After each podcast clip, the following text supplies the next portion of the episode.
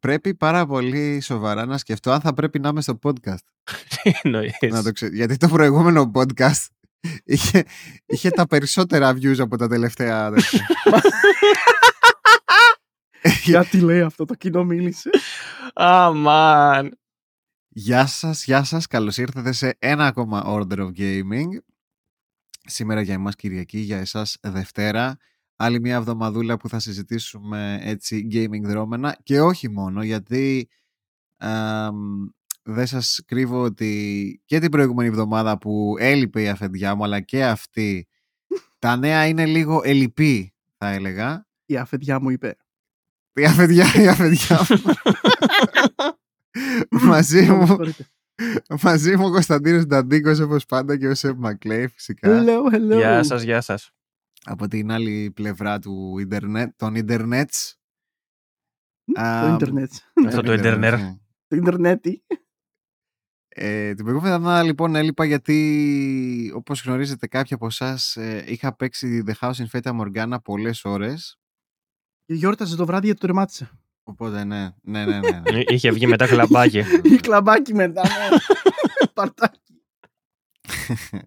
Προχθές έκανα το anniversary του καναλιού και χθες δεν έκανα καν stream για όλο, όλα κλείνουν, κλείνει, κλείνει το κανάλι, κλείνει το, κανάλι, 69, 67, Έχεις- ποιο ήτανε; κλείνει το, κλείνει το κανάλι 67.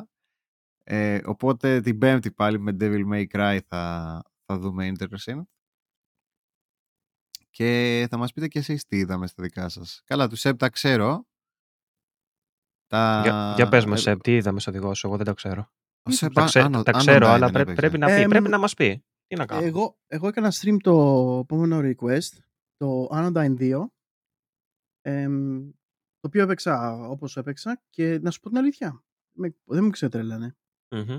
Η αλήθεια Το είναι. Anodyne είναι αυτό το παιχνίδι που είναι πολλά διαφορετικά genres. Ουσιαστικά ναι, σε βάζει Ναι. σε, σε ένα 3D gaming σε φάση εμ, Mega Man Legends. Είναι το πιο κοντινό που μπορώ να το συγκρίνω.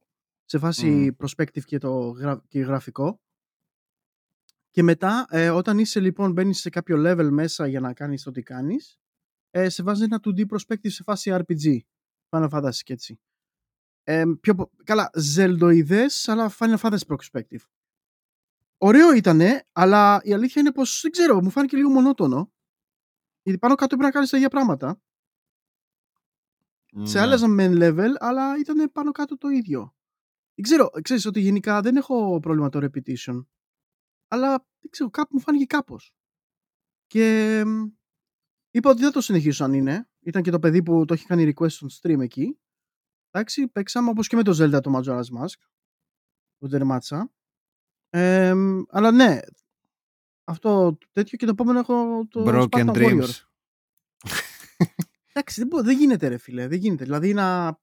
να Καλά, να- Τι λες τώρα, άμα δεν σου αρέσει ένα game, άμα δεν σου κάνει κλικ Αυτό. ένα game, δεν γίνεται, εντάξει. οκ. Δεν γίνεται και α, το συγκεκριμένο δεν μου έκανε. Αν και το, παι- το παιδί που μου το έχει κάνει shoutout στο τέτοιο, στο Hellobab, μου έχει κάνει request, μου έχει κάνει φοβερά παιχνίδια request, τα οποία δεν τα έχω, δεν πήγαινε το μυαλό μου θα μου αρέσουν.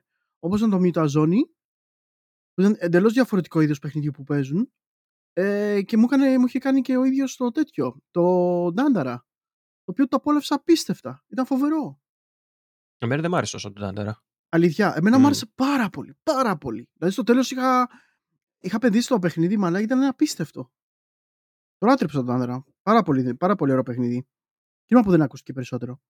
Αλλά ναι, το Anodyne ήταν λίγο, ήταν λίγο περίεργο. Με, για Not your cup of tea. εν No, πάση no, περιπτώσει. no, no. Ναι. Εμ, off stream έπαιξα, έπαιζα με, τα, με τις κονσολίτσες μου εδώ γιατί κάθομαι, λέει, έκανα λίγο το setup μου. Έφτιαχνα και έπαιξα λίγο τέτοιο ρε. Beyond Good and Evil. Το πρώτο, ε, το ορθόδοξο. Ναι, ναι, ναι. ναι Καλά, το πιο πρώτο, orthodox. δεν έχει βγει άλλο. Και δεν έχει άλλο. ε. Αχα. το πρώτο, το πρώτο, ναι, συμφωνώ και εγώ τρόπας. Ε, ναι, αυτό. Και έλεγα μήπως αυτό κάποια στιγμή το στριμάρω. Γιατί Και είναι το ένα παιχνίδι Rayman που ότι- μας έλεγες, Όχι, Α, αυτό. Α, έρχεται. στα, ρε- κάτω, τα- κάτω τα χέρια σου από Κάτω. το Rayman. Έρχεται, Τα Rayman είναι έρχεται. δικά κάτω μου. τα χέρια από τα Rayman. Το, ναι, Τα, το τα, τα, έρχεται, όχι Rayman, τώρα. τα, Όχι τα τώρα. Rayman είναι δικά μου.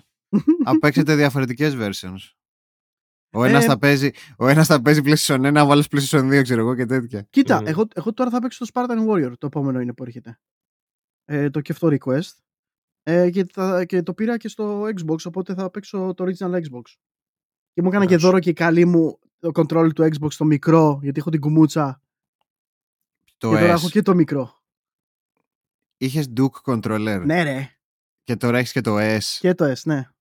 Ω, Ωραία controllers και τα δύο. Και τα δύο ρε φίλε, δηλαδή, ναι, το άλλο ήταν κουμούτσα μαλάκα, έπιανες... Αλλά έχω πει έπιανε ότι κονσόλα. έχω πολύ αδυναμία στο Duke controller και ας λέτε ό,τι θέλετε. Όχι, δε, δε, δε, συμφωνώ μαζί σου. Εγώ, εγώ παιδιά, είχα, όταν είχα πρώτο, πρώτη μου επαφή με το Xbox, ε, εγώ είχα παίξει τα εξής. Είχα παίξει το ε, Fable, είχα παίξει, ε, ποιο άλλο, το Halo εννοείται, ένα και δύο, και το επόμενο game που είχα παίξει στο Xbox ήταν το Ninja Gaiden. Λοιπόν, Και το, με το Duke Control το τερμάτισα το Ninja quick Gaiden. poll για τους παρευρισκόμενους. Όπα. Αμάν. Ποιο ήταν για σας το controller που έκατσε πιο καλά στο χέρι σας ε, ε, όχι ποιο είναι το Έχω ήδη αγαπημένο την σας απάντηση. πλέον όχι ποιο είναι το αγαπημένο σας πλέον Μμμ. ποιο ήταν το controller που έκατσε πιο καλά στο χέρι σας που λέτε φίλε αυτό είναι ένα εργονομικό controller που στο Ε, χέρι μου είναι με διαφορά έχω perfect την fit». απάντηση. Με διαφορά κιόλας. εμένα Ε, ήταν το Duke γι' αυτό το αναφέρω Το Duke, ε! ναι ναι ναι Μμ. Εσένα Κωνσταντίνε; Του 360. 360. Ναι. Gamecube.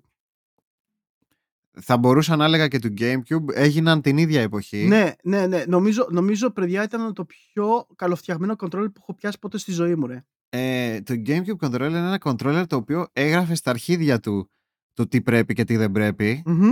Δηλαδή, ε, ξέρεις, γε- στο εμφανισιακό.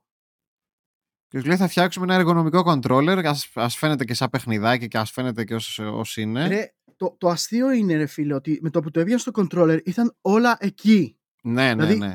Όχι μόνο ήταν στη, στη σωστή θέση τους, αλλά ήταν τόσο βολικό στο χέρι σου, που και τα δάχτυλα που ήταν ακουμπισμένα, ακουμπάγανε μόνα τους δάχτυλα στο triggers, στα triggers, και ήταν Μμμ. τόσο βολικό όλο το controller. Εκτός από το σταυρό, έτσι. Ο σταυρός δυστυχώς ήταν... Ο Σταυρός πολύ ναι, ήταν μικρός. μούφα. Όπως μακάρι ήταν να και δεν- στο, και στο Duke πολύ μούφα ο Σταυρός. Μετά Ισχύει. το βελτίωσαν λίγο στο S. Γενικά αυτά τα δύο controllers τα έχω μαζί στο μυαλό μου γιατί ε, και τα δύο είχαν τα asymmetric ε, sticks. Ναι. Μμμ. Δηλαδή ήταν τα controllers που έκαναν standardize τα, τα asymmetric sticks που η Sony ακόμα αρνείται να τα χρησιμοποιήσει. Ε, δεν ξέρω γιατί. Δηλαδή, Ε, εξήγησε λίγο τι σημαίνει αυτό, γιατί μπορεί τα παιδιά να μην γνωρίζουν τι σημαίνει τα symmetric sticks. ε, η Sony όταν πρωτοέβαλε διπλά sticks, δηλαδή δύο sticks αντί για ένα, στην Μμ. αρχή, στις αρχές του gaming δεν ε, είχαν στο μυαλό τους οι developers ότι με το ένα θα κινείσαι και με το άλλο θα κουνάς την κάμερα. Τα πράγματα ήταν πολύ Thank πιο you, προ... Halo, γι' αυτό. ήταν πολύ πιο πρωτόγωνα τα πράγματα. Βλέπε GoldenEye. Ε, η Sony τότε έως πειραματικά θα έλεγα αποφάσισε να βάλει ένα δεύτερο stick πάνω στο controller. Πάνω στο controller όμως, όχι α, κάνα special controller ξέρω εγώ και τέτοια. Έβγαλε DualShock controller που μετά το έκανε SIP με την κονσόλα. Μμμ. Το γνωστό σας και αγαπημένο, το κλασικό του PlayStation 1. Μετά έγινε standard. Ναι. που μετά έγινε στάνταρ, αλλά η ιδιαιτερότητα του ήταν ότι ήταν στην ίδια ευθεία τα δύο sticks.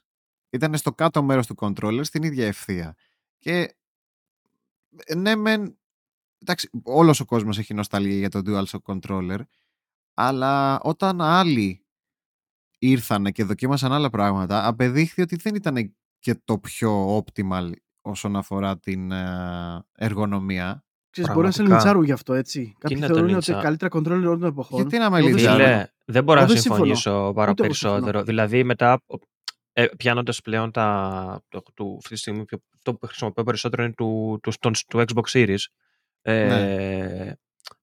Δεν μπορώ να, να επιστρέψω σε αυτό το. του Όχι. PlayStation. Το- Δεν, δεν, Όχι, δεν όχι. γίνεται. Αρχικά είναι πολύ μικρά. Ευτυχώς το PlayStation 5 το Ναι. έκαναν μεγάλο. Ναι, έγιναν ναι, ναι. άνθρωποι. Είναι πολύ μικρά. Αλλά ήταν πάρα πολύ μικρά. Δεν, ξέρεις, είναι- νιώθεις πολύ αφύσικο το χέρι σου πλέον πάνω Ναι. σε τέτοια controller. Δεν γεμίζει το χέρι. Ναι, ναι, νιώθω ότι δεν θα, κάτι θα γίνει. Δεν, δεν, δεν, σου- δεν το νιώθεις ασφάλεια ότι θα Συμφωνώ, κάνεις, θα παίξεις συμφωνώ. καλά. Για τον ίδιο λόγο ίσως δεν έβαλα και top του Gamecube γιατί τώρα, τότε ήταν μια χαρά στα χέρια μου. Τώρα μου φαίνεται λίγο μικρό. Μίκρινε η αλήθεια είναι, ναι. Γιατί και εγώ τώρα τελευταία που έπαιξα. Δεν μίκρινε, μεγάλωσαν τα χέρια μου. κάποια Ναι, πράγματα εννοώ- εννοώ ότι μεγαλώνουν. φαίνεται- έσω. Αυτό λέω, ότι μίκρινε, Ναι. ρε παιδί μου, ότι φαίνεται μικρό. Αυτό, Αλλά ναι. παρόλα αυτά όμως και τώρα που το πιάνεις, είναι εκεί το χέρι σου. ρε. Όχι, είναι Δηλαδή, κομπλέ. Για μένα είναι το Αλλά υπέρβατο. δίνω το credit στο Duke γιατί ήδη καλά. Τότε ήταν, ήταν τεράστιο στα χέρια μου και ακόμα παίζει να είναι. Ε, καλά, μετά που έφτιαξαν το 360 είχαν φτάσει σχεδόν στο perfection έτσι, στο design. Ναι, Ναι. ναι. Κάποιοι ε, θεωρούν το top το του του 360. Πέραν του D-pad δηλαδή, ε, ένα από τα πιο iconic controllers όλων των εποχών. Και έγινε και το standard PC controller. Μα Μικρή εγώ, εγώ, παρένθεση το, ήταν αυτά. εγώ το έχω πει ρε παιδί μου ότι εγώ θεωρώ ας πούμε τώρα το πιο καινούριο γενιάς controllers ήταν το καλύτερο μου είναι το Switch. Το Pro Controller εγώ θεωρώ Το ότι είναι... Pro Controller. Ναι, νομίζω ότι έχει, έχει κάτι, κάτι, κάτι παραπάνω από το Xbox. Ένα τσακ παραπάνω. Μμ. Δεν συμφωνώ, Εμ, αλλά εγώ Είναι, κατάλαβα. είναι λίγο πιο OK. cheap. Φαίνεται, α, νιώθεις λίγο πιο cheap. Αλλά ε, μου φαίνεται και λίγο πιο βολικό. Δεν ξέρω. Από Εγώ την εξ- άλλη- ε, Xbox One controller ε, Xbox δηλώνω One Controller μετά ως, θα βάζα. ως peak των controllers. Ναι, ναι. Λέω το Xbox One controller. Λοιπόν, Συμφωνώ. όχι του Series. Όχι τους Series. Με Κωνσταντίνε. το, D- με το D-pad το κανονικό. λέω εγώ. Αυτό. Ναι, ναι, ναι. Εμένα με συμφωνώ. χάλασε πάρα πολύ αυτό γιατί είμαι ξέρεις ρετράκιας συμφωνώ. και έχω Ναι. πρόβλημα με το D-pad. Ε, και τρίτο το τη Sony. Τώρα δεν ξέρω για το καινούριο controller, για το PS5. Κάποια στιγμή θα το πάρω για αυτό για να το έχω. Ε, είναι πιο, είναι πιο καλό. Είναι πιο Είναι καλό το καλό, PS5, έχω ναι. ακούσει και εγώ, ναι. Αυτά. Αυτά είχα από μένα. Πάλι μιλάμε ε, πόση ώρα για μένα. Για Ήταν- πείτε κι εσείς. Για πες και εσύ Κωνσταντίνε. Να πω τότε. κι εγώ. Εγώ έκανα και ένα τρίτο stream αυτήν την εβδομάδα και πέσαν και με φάγανε. ε, έκανα ένα δύο ωράκι γιατί είχα ξεκίνησα το Bioshock Remaster το πρώτο. ναι, ναι, ναι. Ε, με έχουν ακούσει, συνέχεια μιλάω για Bioshock στο κανάλι μου, έπρεπε να το δείξω κάποια στιγμή. Είχα παίξει το 2 κάποια στιγμή, ένα-δύο στριμάκια, δεν το είχα παίξει ολόκληρο. Αποφάσισα να παίξω το ένα, το έβαλα για να είμαι λίγο πιο safe ε, στη- στο χρονικό πλαίσιο, γιατί κάποιοι δεν με πιστεύανε και με άγχωσαν ότι θα μου πάρει πολύ. το, Δεν το έβγαλα- πιστεύανε. το- δεν το έβγαλα ούτε σε πέντε ώρες το παιχνίδι. Σόπα ρε. Ναι. Έκανε ένα χονδρικά, ένα διωράκι τη Δευτέρα και μετά δύο ώρες και κάτι τη, την Τρίτη και το τερμάτισα. Ε, και την Τετάρτη έπαιξα ένα παζλοειδές παιχνίδι, το οποίο λέγεται, λεγόταν Rusty Lake Hotel, ε, το οποίο είναι αρκετά ενδιαφέρον. Ε, ήσουν σε ένα ξενοδοχείο που είχε λίγο ίντριγκα μέσα, δηλαδή έρχονταν κάποιοι, κάποιοι φιλοξενούμενοι ε, που, οι οποίοι ήταν σε μορφή ζώων και ουσιαστικά παίζανε με δολοφονίες και τέτοια και ήταν παζλοειδές. Πάρα πολύ ωραίο. Ε, δύο ώρες, δύο, δύο και κάτι το τερματίσαμε. Έχει και συνέχειες. Μάλλον θα δούμε και κάποιες συνέχειες γιατί μου άρεσε. Ε, και τώρα αυτή τη εβδομάδα ακ- ακόμα δεν έχω στο μυαλό. Α, κάτι ατμοσφ- θα παίξω λογικά κάτι με story αυτή την εβδομάδα. Ε, κάτι πιο story-based. Ε, ίσως πιο walking simulator και ό,τι άλλο μου έρθει μετά από αυτό ενδεχομένως ε, να παίξω κάτι, Όπου, κάτι, το Χρήστο, κάτι indie το λογικά. Χρήστο άνοιξαν τα- οι ορι- οι ορίζοντες τώρα ρε που τερμάτισε το άλλο. ναι, ναι, πραγματικά. Τώρα δεν, δεν υπάρχει ελευθερία. Εντάξει, καλά. Εγώ είπα ότι ε, η περσινή χρονιά για μένα ήταν πολύ experimental. Ήθελα, να, ήθελα λίγο να πουσάρω τα boundaries του τι είναι αποδεκτό σε αυτή την πλατφόρμα. Ήθελα, ήθελα, λίγο, ήθελα να κλείσω το κανάλι μου. ναι, ήθελα να, κλει- ήθελα να κλείσω το κανάλι μου. Πάντως- Όντως. Πάντως το Bioshock φίλε ήταν πάρα πολύ ωραίο. Ναι, πάρα ναι. πολύ ωραίο. Έπωσε το Bioshock.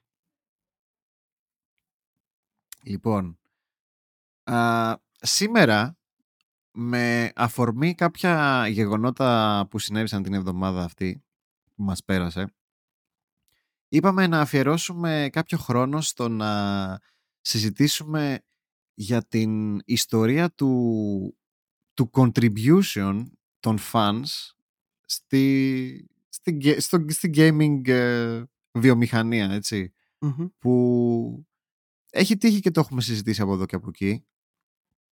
Που και που. Δηλαδή έχουμε συζητήσει και για fan projects, έχουμε συζητήσει και για mods.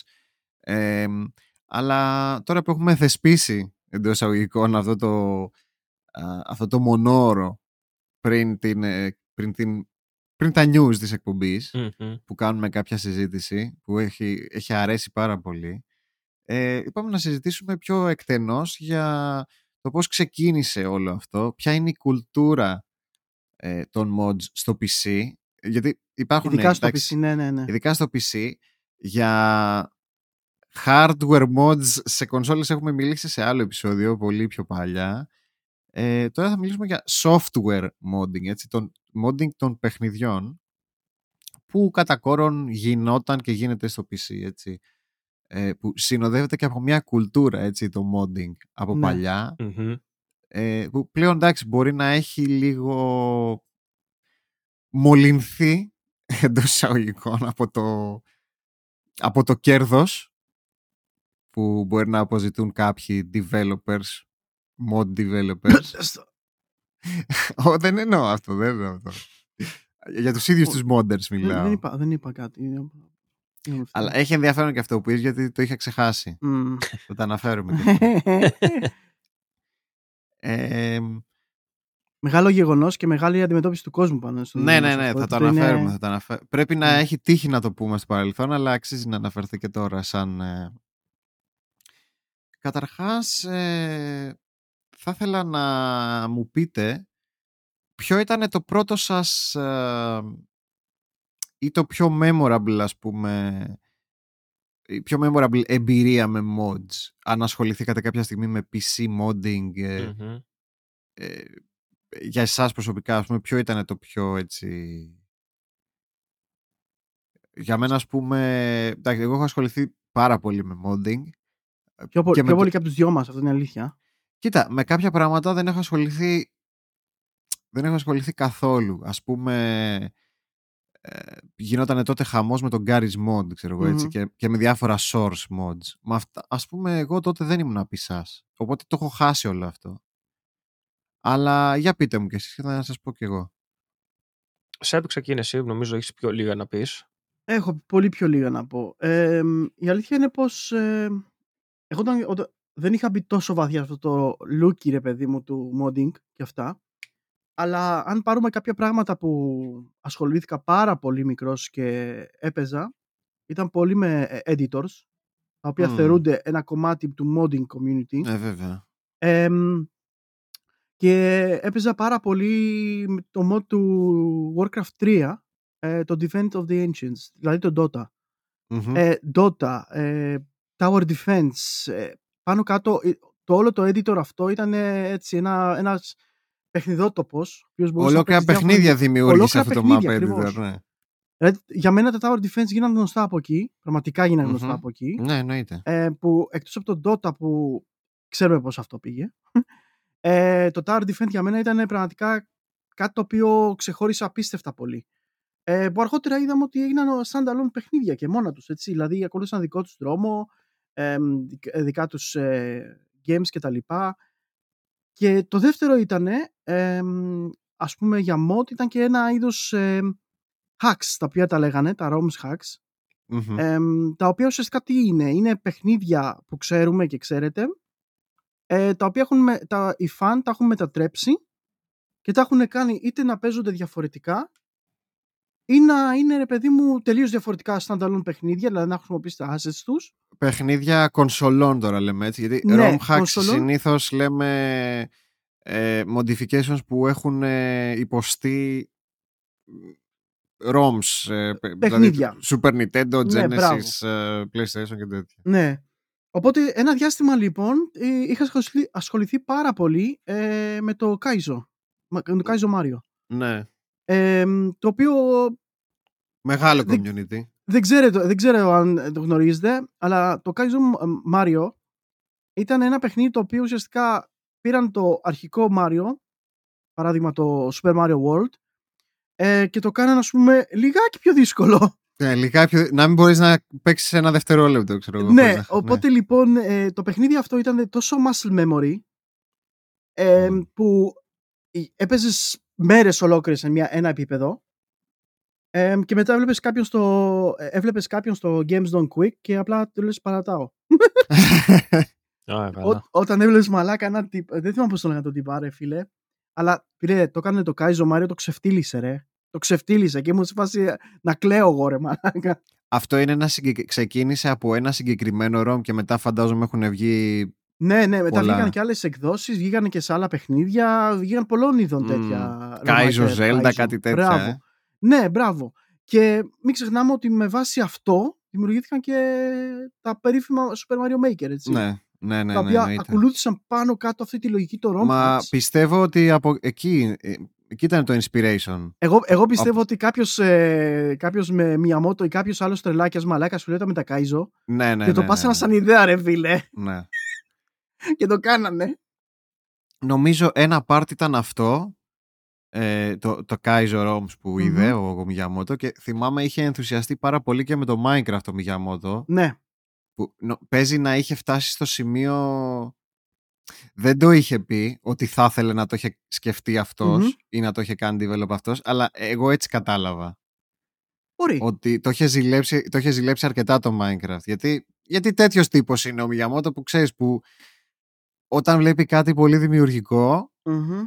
σου λέει ωραία φίλε εγώ γαμάει το». δηλαδή του αρέσουν αυτά τα, αυτά τα creative πραγματάκια οπότε πιστεύω ένα ήταν αυτό που λες τα Kaizo ROM hacks Ναι. Τα και Kaizo ένα- ROM hacks, ναι. Και και ένα το Minecraft που σου δίνει την ελευθερία να φτιάξεις κάτι το, όπως το, ήθελες το, Minecraft, ακριβώς. το Minecraft από μόνο του μαλάκα είναι ένα ολόκληρο chapter, έτσι. Δηλαδή στο θέμα του fan-made ε, Το creation. Minecraft καλά, ναι, ολόκληρο. Ε, μ, να, και μπορούμε να τονίσουμε κιόλας και πολύ πρόσφατα, μάλιστα στο stream μου, παίξαμε το ε, ROM hack, θεωρείται και αυτό, ε, αλλά είναι ουσιαστικά translated παιχνίδι, ε, χωρίς, να- χωρίς να γίνεται διαφοροποίηση στο, ге- στο content του. Μμ.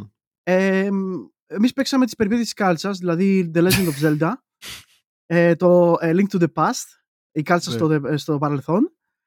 Ε, μ, παίξαμε αυτό και ήταν μεταφρασμένο όλο στα ελληνικά. Γιατί υπάρχει Ναι. και ελληνικό community που ασχολείται με κάτι τέτοια Μμμ. ειδικά με, τη, με τις μεταφράσεις και είναι πάρα πολύ ωραίο. Ε, μ, μακάρι να συνεχιστεί, μακάρι να συνεχιστεί, αλλά είναι πολύ fan, fan-made, δηλαδή τρία-τέσσερα άτομα ασχολούνται. Ε, μ, πάντως shout out σε αυτά τα άτομα. Ε, μ, και το τελευταίο, ας πούμε, μπορούμε να πούμε το πιο, το, και τα πιο πρόσφατα δύο παιχνίδια, πολύ πρόσφατα που έπαιξα, ε, ήταν το Castlevania Simon's Destiny και το GoldenEye Source. Το οποίο αυτά τα δύο, ειδικά το GoldenEye, έπαιξα, ήταν, ήταν το GoldenEye του Nintendo 64 στην Source Engine και ήταν το μόνο του multiplayer κομμάτι του. Ναι, ναι, ναι. Οπότε μπορούσε να μπεις να παίξεις το multiplayer του GoldenEye στο PC με καινούργια γραφικά. Και αυτό ήταν fan-made τώρα, έτσι. Yep. Απίστευτο project. Καλά, για το Castlevania Simon's Destiny το είχα δείξει και στο stream. Είναι απλά απόλυτη τρέλα. Μιλάμε για το ολόκληρο το Castlevania 1 σε, σε, στη μηχανή γραφικών του Doom. Στη μηχανή του Doom. Ναι. Και με- εννοείται προς fir- first, προς, ε, first person view, έτσι. Απίστευτα projects, δηλαδή η αγάπη του κόσμου σε τέτοια project είναι απίθανη. Ε, αλλά θα μιλήσουμε και λίγο πιο μετά για τα fan-made παιχνίδια. Ε, αυτά πάνω κάτω είναι για μένα. Α πούμε Team Fortress και αυτά. Α, μπορώ να τονίσω και το Brutal Doom, έτσι. Το οποίο και με αυτό έπαιξα πάρα πολύ. Μμμ. Το Brutal Doom το έχω τερματίσει όλο. Γιατί και αυτό, παιδιά, το Brutal Doom είναι το Doom που ξέρετε και ξέρω. Ουσιαστικά πρέπει να έχετε το Doom ε, για να το παίξετε αυτό το Brutal Doom. Οπότε πέ- πήραν το Doom και το κάνανε πιο βίαιο, πιο καλά γραφικά, πιο καλό gameplay, πιο γρήγορο gameplay σε φάση Quake και τέτοια κίνηση. Ε, το game είναι απλά πραγματικά απίθανο και η- ο καρπός μια αγάπης ενός community το οποίο ασχολείται με και σήμερα βγάζει updates για αυτό το παιχνίδι. Για όσοι Και- ενδιαφέρεστε και έχετε τα πρώτα Doom στο PC, πηγαίνετε τσεκάρετε το Brutal Doom, μπορείτε να το κατεβάσετε και να το κάνετε τέτοιο. Ε, και αφού το κατεβάσετε και αυτό, μπορώ, μπορώ να κάνετε εγκατάσταση και το ε, Simon's, ε, Simon's Destiny. Κατ' Γιατί και αυτό εμέ πάνω στη μηχανή κιόλας είναι. αποτέλεσε μεγάλη, μεγάλο inspiration για τα Doom τα καινούργια. Ναι, αυτό, αυτό, αυτό είναι ω- ωραία Πιστεύω. λεπτομέρεια. Ε, μ, πραγματικά ήταν κάτι που σίγουρα πήραν υπόψη γιατί το, κο- το Brutal Doom ε, είναι χρόνια τώρα στην, ε, στο τέτοιο σαν project υπάρχει οπότε εγώ, εγώ δηλαδή το θυμάμαι από πόσα χρόνια τώρα που το βλέπω απλά και εξελίσσεται γίνεται όλο και καλύτερο λέω δεν γίνεται ρε μαλάκα να κάνουν, το κάνουν ακόμα καλύτερο Βλέπουμε Κι δηλαδή όμως. ότι ειδικά στο PC υπάρχει ένα, υπάρχει έτσι ένα αλυσβερίσι μεταξύ fan project και fan, fan contribution και developer, κάποιων developers, έτσι. Κάποιοι κάποιον, develop- ναι, είναι σημαντικό αυτό το κάποιον Ναι, ναι. Κάποιοι developers ε, κοιτάνε από πολύ κοντά τι συμβαίνει στο fan community. Και κάποιοι δηλαδή στο σημείο που τα βάζουν και στα... αγγε- Ας πούμε, ε, ξέρω πολύ καλά ότι οι developers του Warframe, οι Digital Extremes, κάνουν ε, integrate πράγματα που φτιάχνουν οι fans μέσα στο παιχνίδι. ε, κά, κάτι fan, κάτι στολέ, πώς τα λένε ρε εσύ; Armors, λέει, τα Warframes. Κάτι πραγματάκια που τα βάζουν σαν ε, paid add-ons, δεν ξέρω πώς κατά τα κάνουν integrate ακριβώς, αλλά είναι fan-made πράγματα που τα βάζουν μέσα στο παιχνίδι. Ξέρεις ποιο είναι το θέμα, το, έδωσες και εσύ το παράδειγμα που είναι τελείως διαφορετικό από τα άλλα. Γιατί, γιατί το, το Warframe είναι ένα από τα πιο αγαπημένα παιχνίδια του community και ας είναι free to play. Ναι. Ε, γιατί ουσιαστικά δίνει τόσο έμφαση στο community. Και βλέπεις ότι ακόμα και στις παρουσιάσεις των καινούριων levels ή κάτι, των frames κτλ. που έχουν events ε, σε κάποια ε3 ή κάτι, βλέπεις μαλάκα τι, τι ανταπόκριση για από το κόσμο αυτό το game. Και είναι πολύ σημαντικό αυτό γιατί ε, δεν υπάρχει παντού αυτή η ανταπόκριση από όλο το community. Ε, ενώ από developers, έτσι. Ε, γιατί, ναι. γιατί ενώ, ενώ το community υπάρχει εκεί και το αγαπάει το παιχνίδι και το στηρίζει και φτιάνει content για αυτό μόνοι τους από την αγάπη τους, έτσι. Ε, αυτό δυστυχώς σε κάποιους δεν περνάει και είτε το, είτε το προσπερνάνε ε, είτε πολύ απλά το διώκουν κιόλας. Το κυνηγάνε. ναι. Τι εννοείς; τίποτα, τίποτα. Α, ναι. Αλλά θέλω να πω ότι δυστυχώς δεν είναι όλα ρόδινα. Και παρόλα αυτά, εγώ δεν κατάλαβα ποτέ για ποιο λόγο να κυνηγήσεις ένα τέτοιο developer ξέρεις, που απλά το κάνει από αγάπη. Λοιπόν, ε, Κωνσταντίνε, εσύ, για πες μας και εσύ λίγο τα δικά σου. Α, είμαι και εγώ σε αυτή την εκπομπή. είσαι και εσύ, είμαι και εγώ εδώ. Εσύ δεν ε, να μιλάς τρομάρα. Λοιπόν, εγώ φταίω που σας αφήνω. Είμαι ναι, ευγενικός ναι. άνθρωπος. Ναι, ναι, καθρεφτάκι. Ε, βασιλικό καθρεφτάκι στα μούτρα σου. ε, ε, λοιπόν, εγώ τελικά όσο ώρα μιλάγατε σκεφτόμουν ότι τελικά έχω πολύ μεγαλύτερη εμπειρία στο modding από ότι, από ό,τι νόμιζα στην αρχή γιατί εσείς έχετε ορίσει κάπως διαφορετικά το modding στο μυαλό σας από ό,τι καταλαβαίνω, οπότε το χωρίσω εγώ. Για μένα το modding είχε να κάνει περισσότερο με κάτι το οποίο έπρεπε εσύ να μπεις στη διαδικασία να το κατεβάσεις, να φτιάξεις φακέλους, να το φτιάξεις, να το βάλεις μέσα, να το πειράξεις. Ε, Ήταν πολύ πιο χειροκίνητο ε, από πάνω είναι τώρα. Είναι όλα αυτά έτσι. Η αρχική ιδέα που είχαμε για τη σημερινή συζήτηση ήταν για το PC modding. Ναι, ναι. Όμως είπαμε να, να εισάγουμε στην συζήτηση γενικότερα όλο το fan contribution που έχει υπάρξει. Δηλαδή και PC mods και πράγματα που έχουν προκύψει από editors, ε, ROM hacks, ε, μεταφράσεις που δεν, παιχνιδιών που δεν πειραμε ποτέ. Ναι, ναι, ναι. Ολόκληρα fan games που κυκλοφόρησαν που είτε, είτε κάποιοι τα κυνήγησαν είτε όχι. Ε, παιχνίδια που αργότερα έγιναν commercial προϊόντα ε, όπως το Black Mesa ας πούμε και τα λοιπά και τα λοιπά. Α, για πες μου τι okay, είχες αν, αν, λοιπόν τότε, αν το πάρουμε πιο σφαιρικά και πιάσουμε, τα πιάσουμε όλα, ενδεχομένως να έχω ως πιο OG πισάσω εγώ από το ξεκίνημά μου, ίσως να έχω και ναι. περισσότερη εμπειρία. Απλά ε, ε, έχω πολλή εμπειρία όσον αφορά μόνο σε λίγο πιο ε, συσσωρευμένη πληθώρα τίτλων. Ε, Ας πούμε, εγώ είχα ξεκινήσει, και fun factor θα το πω όσο προχωράω, έχω, έχω υπάρξει και εγώ ενδεχομένως modder κάποια στιγμή στη ζωή μου, ε, εγώ έχω ξεκινήσει με mod να ασχολούμαι με ένα παιχνίδι που ίσως να, θεω... να είναι και το αγαπημένο μου όλων των εποχών, ε, που είναι το Warcraft 3, ε, το οποίο είχε ένα map editor, το οποίο προήλθε και το Defense of the Ancients, στον τότε που προανέφεραν τα παιδιά, ε, το οποίο επίσης έπαιζα αρκετά στη, στο τότε Battle.net. Παναγία μου. Ε, ναι. χάσει μαλάκα από τη ζωή μας. Ναι, ναι, ναι, άστο. άστο. ε, και σίγουρα εγκεφαλικά κύτταρα, αυτό είναι το μόνο σίγουρο. Ω, καλά. Ε, Ειδικά το ελληνικό community, ρε. Α, καλά. Ε, channel έλεος. όπου εκείνη τη...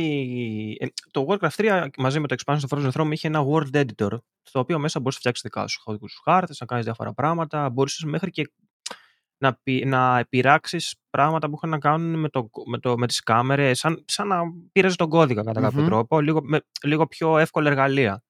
Ε, εγώ εκείνη την περίοδο είχα ξεκινήσει και έκανα και κάτι, δικέ, κάτι δικά μου με, με, αυτό το editor. Είχα ξεκινήσει, έκανα κάτι 3D models ε, δικά μου με ένα πρόγραμμα που λεγόταν Milkshape 3D ε, όπου έπαιρνα τους σκελετούς των μοντέλων, έκανα, ε, άλλαζα τα textures και αυτά, έπαιρνα πολλές φορές τα animation που υπήρχαν ήδη και τα έβαζα πάνω στον άλλο σκελετό και έκανα μοντελάκια έτσι καινούρια Συγγνώμη τα- που σε διακόπτω. Ναι, ναι, πες μου. Κάποιοι με, τέτοιους, με τέτοιες μεθόδους ε, φτιάχνανε και μασίνημα, έτσι. Μμμ. Να το αναφέρουμε Ναι, ναι. και αυτά. Έτσι μια αναφορά που ε, μασίνημα για αυτούς που δεν γνωρίζουν είναι όταν κάποιοι, κάποια άτομα χρησιμοποιούσαν τέτοια editors ή ακόμα και το ίδιο το παιχνίδι αν δεν είχε editor για να φτιάχνουν ταινιάκια ε, fan-made. Συνέχισε. Μμμ. Οπότε έκανα τέτοια πράγματα. Υπήρχε και μια κοινότητα η οποία ανέβαζαν όλη, όλη τις δουλειές τους εκεί πέρα σε ένα site. Ε, Ανέβαζα και εγώ αντίστοιχα εκεί πέρα τότε. Ε, είχα φτιάξει και θυμάμαι χαρακτηριστικά ότι είχα κάνει, ίσως είναι το, το, αυτό το που σας έλεγα ότι έχω φτιάξει και εγώ ένα mod. Ε, είχα καθίσει στο Warcraft 3 λοιπόν και είχα, είχα ασχοληθεί αρκετό καιρό με, τα, με το πώς λειτουργούν οι κάμερες και όλα αυτά και είχα καταφέρει να φτιάξω ένα πολύ εραστικό ε, mod το οποίο μετέτρεπε εντός εισαγωγικών ε, το Warcraft 3 από RTS σε first person.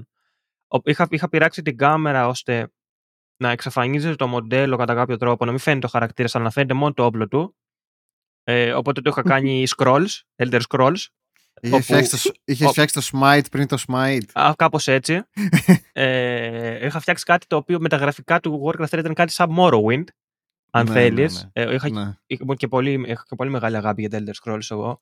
Ε, και είχα κα- καταφέρει να κάνω κάτι τέτοιο, να το κάνω να κινείται με τα αβελάκια, ξέρω εγώ και αυτά, και να είναι έτσι σαν ε, πολύ έτσι, early project, ε, κάτι σαν Elder Scrolls μέσα σε ένα RTS παιχνίδι που δεν είναι και πάρα πολύ Μμμ. εύκολο να το κάνεις.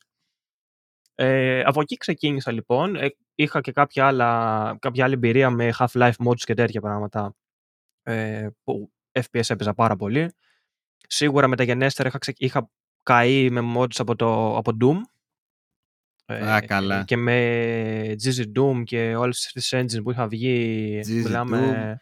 Ε, γενικότερα, πολλοί κόσμος ασχολήθηκε με το, με, με το, mood- με το Doom modding γιατί ήταν ένα σχετικά εύκολο gateway. Μμμ. Ε, θυμάμαι χαρακτηριστικά στη, στη σχολή που πήγαινα υπήρχε και τμήμα game development και θυμάμαι ένα από, τα, Σόπα, ρε. ένα από τα πρώτα πράγματα που, ε, που τους έδειχναν ήταν ε, level design στο Doom γιατί έχει μια ιδιαιτερότητα το Doom ότι το παιχνίδι στην ουσία το σχεδιάζει σε 2D δηλαδή είναι ψεύτικο το 3D του Doom Ναι, δεν ναι. ξέρω αν το έχουμε ξαναναφέρει Ναι, ναι. Μμμ. που το σχεδιάζει δηλαδή top down από πάνω το βλέπεις ε, και μετά ξέρεις κάνεις map ε, ο κάθε τείχος ας πούμε τι texture θα έχει το οποίο ξέρεις για έναν ερασιτέχνη είναι πολύ εύκολο ρε παιδί μου. Δηλαδή θεωρώ ότι ο καθένας μπορεί να φτιάξει χάρτη Doom άμα ασχοληθεί λίγο. Είναι πολύ Μαλάκα, η- εύκολο. Η IO, φίλε, τι τι genius ήταν μαλάκα με το Ρομέρο και τον... ε, τέτοιο. ναι ναι ναι εντάξει το Doom. Οπότε το Doom ε, ήταν και ένα από τα πρώτα από τα πρώτα παιχνίδια τότε στην εποχή του το 93 ε, τότε με τα bulletin board, με τα BBS έτσι, τα- με τα Μμμ. BBS που μπαίνανε σε ένα υποτυπώδες δίκτυο και ανταλλάσσανε ξέρεις τα, τα, τα creations τους Ναι, ναι. Είμαι σίγουρος πως θα υπήρχαν και, και modifications και πολύ πιο πριν, αλλά δεν μπορούσαν να διαμοιραστούν, έτσι. Δηλαδή, εκεί είναι που ξεκινάει το modding, όταν πλέον μπορεί να διαμοιραστεί όλο αυτό και μ, να κάνει και την αλλαγή. Ξέρεις, να έχει ένα, μ, ένα impact. Ναι. Ακόμα και στους ίδιους τους ε, developers, τους, τους original developers του παιχνιδιού, να πούνε «Ω, μαλάκα, τι έφτιαξε αυτός». Μμμ. Δεν το είχαμε σκεφτεί ποτέ, ας πούμε. Αυτό έχει γίνει πάρα πολλές φορές, ειδικά στην ιστορία του PC gaming. Ε, Ε, να, μάλιστα, μάλιστα και στο, που τώρα που το λες και όλα και στο Doom, ο Ρομέρο ακόμα φτιάχνει πίστες για fan-made ε, τέτοιο. έχει φτιάξει το Sigil. Ναι. Έχει, έχει φτιάξει ασχοληθεί και ξα- κάνει πίστες για το Doom. Για το, Ε, για το community του. Είχε φτιάξει το Sigil και θα βγάλει και Sigil 2. Το Sigil 2 θα βγάλει, το έχει πει, ναι. Τρελός ρε. Με τον ίδιο τρόπο που φτιάχνουν οι τέτοιοι. Μμμ. Μάλιστα τα φτιάχνει με, με fan-made εργαλείο τα φτιάχνει. Τα maps. Με το Doom Editor 2. Ο, ο, ο δημιουργός του Doom, έτσι. Ο δημιουργός του Doom φτιάχνει με, Τρέλα- με, με τρέλα, fan-made ρε. εργαλεία τα τέτοια. Συν Τρέλα. δημιουργός του Doom, γιατί δεν πρέπει να δίνουμε όλα τα credits. Συν- στον ναι, Όχι, ναι. Κάρμα. εντάξει, Στον, δεν μιλάμε ε, για... Ρομέρο ήταν και ο Κάρμα και ήταν και άλλοι άνθρωποι. Ο πίσω. Κάρμα Ναι, ναι, ήταν, ναι, ναι. ήταν από πίσω του άλλη, τε- άλλη τόση ρε φίλε. Συν δημιουργός του Doom, ναι. ναι, και ο Κάρμα και ήταν και ο συνεχιστής του Doom μετά στο Doom 3 και τα λοιπά. Ε, Βέβαια, ό- βέβαια. Όταν ο Ρομέρο δεν ήταν τόσο χωμένος μέσα στο στο development.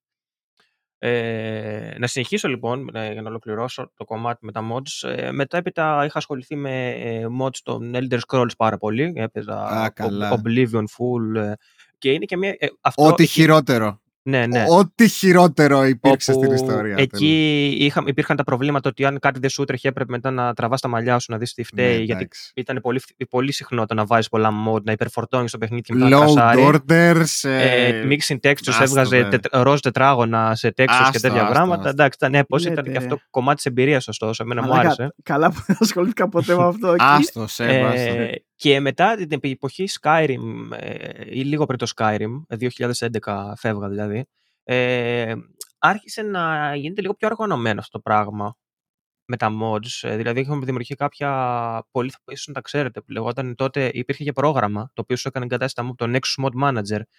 Υπήρχε μια Ναι, κοινότητα βέβαια. δηλαδή που λεγόταν Nexus και συγκεντρώνε εκεί πάρα πολλά mod για πάρα πολλά παιχνίδια. Dragon Age, Witcher, ε, Elder Scrolls, ε, Fallout μεταγενέστερα πάλι εκεί πέρα τρελά modding.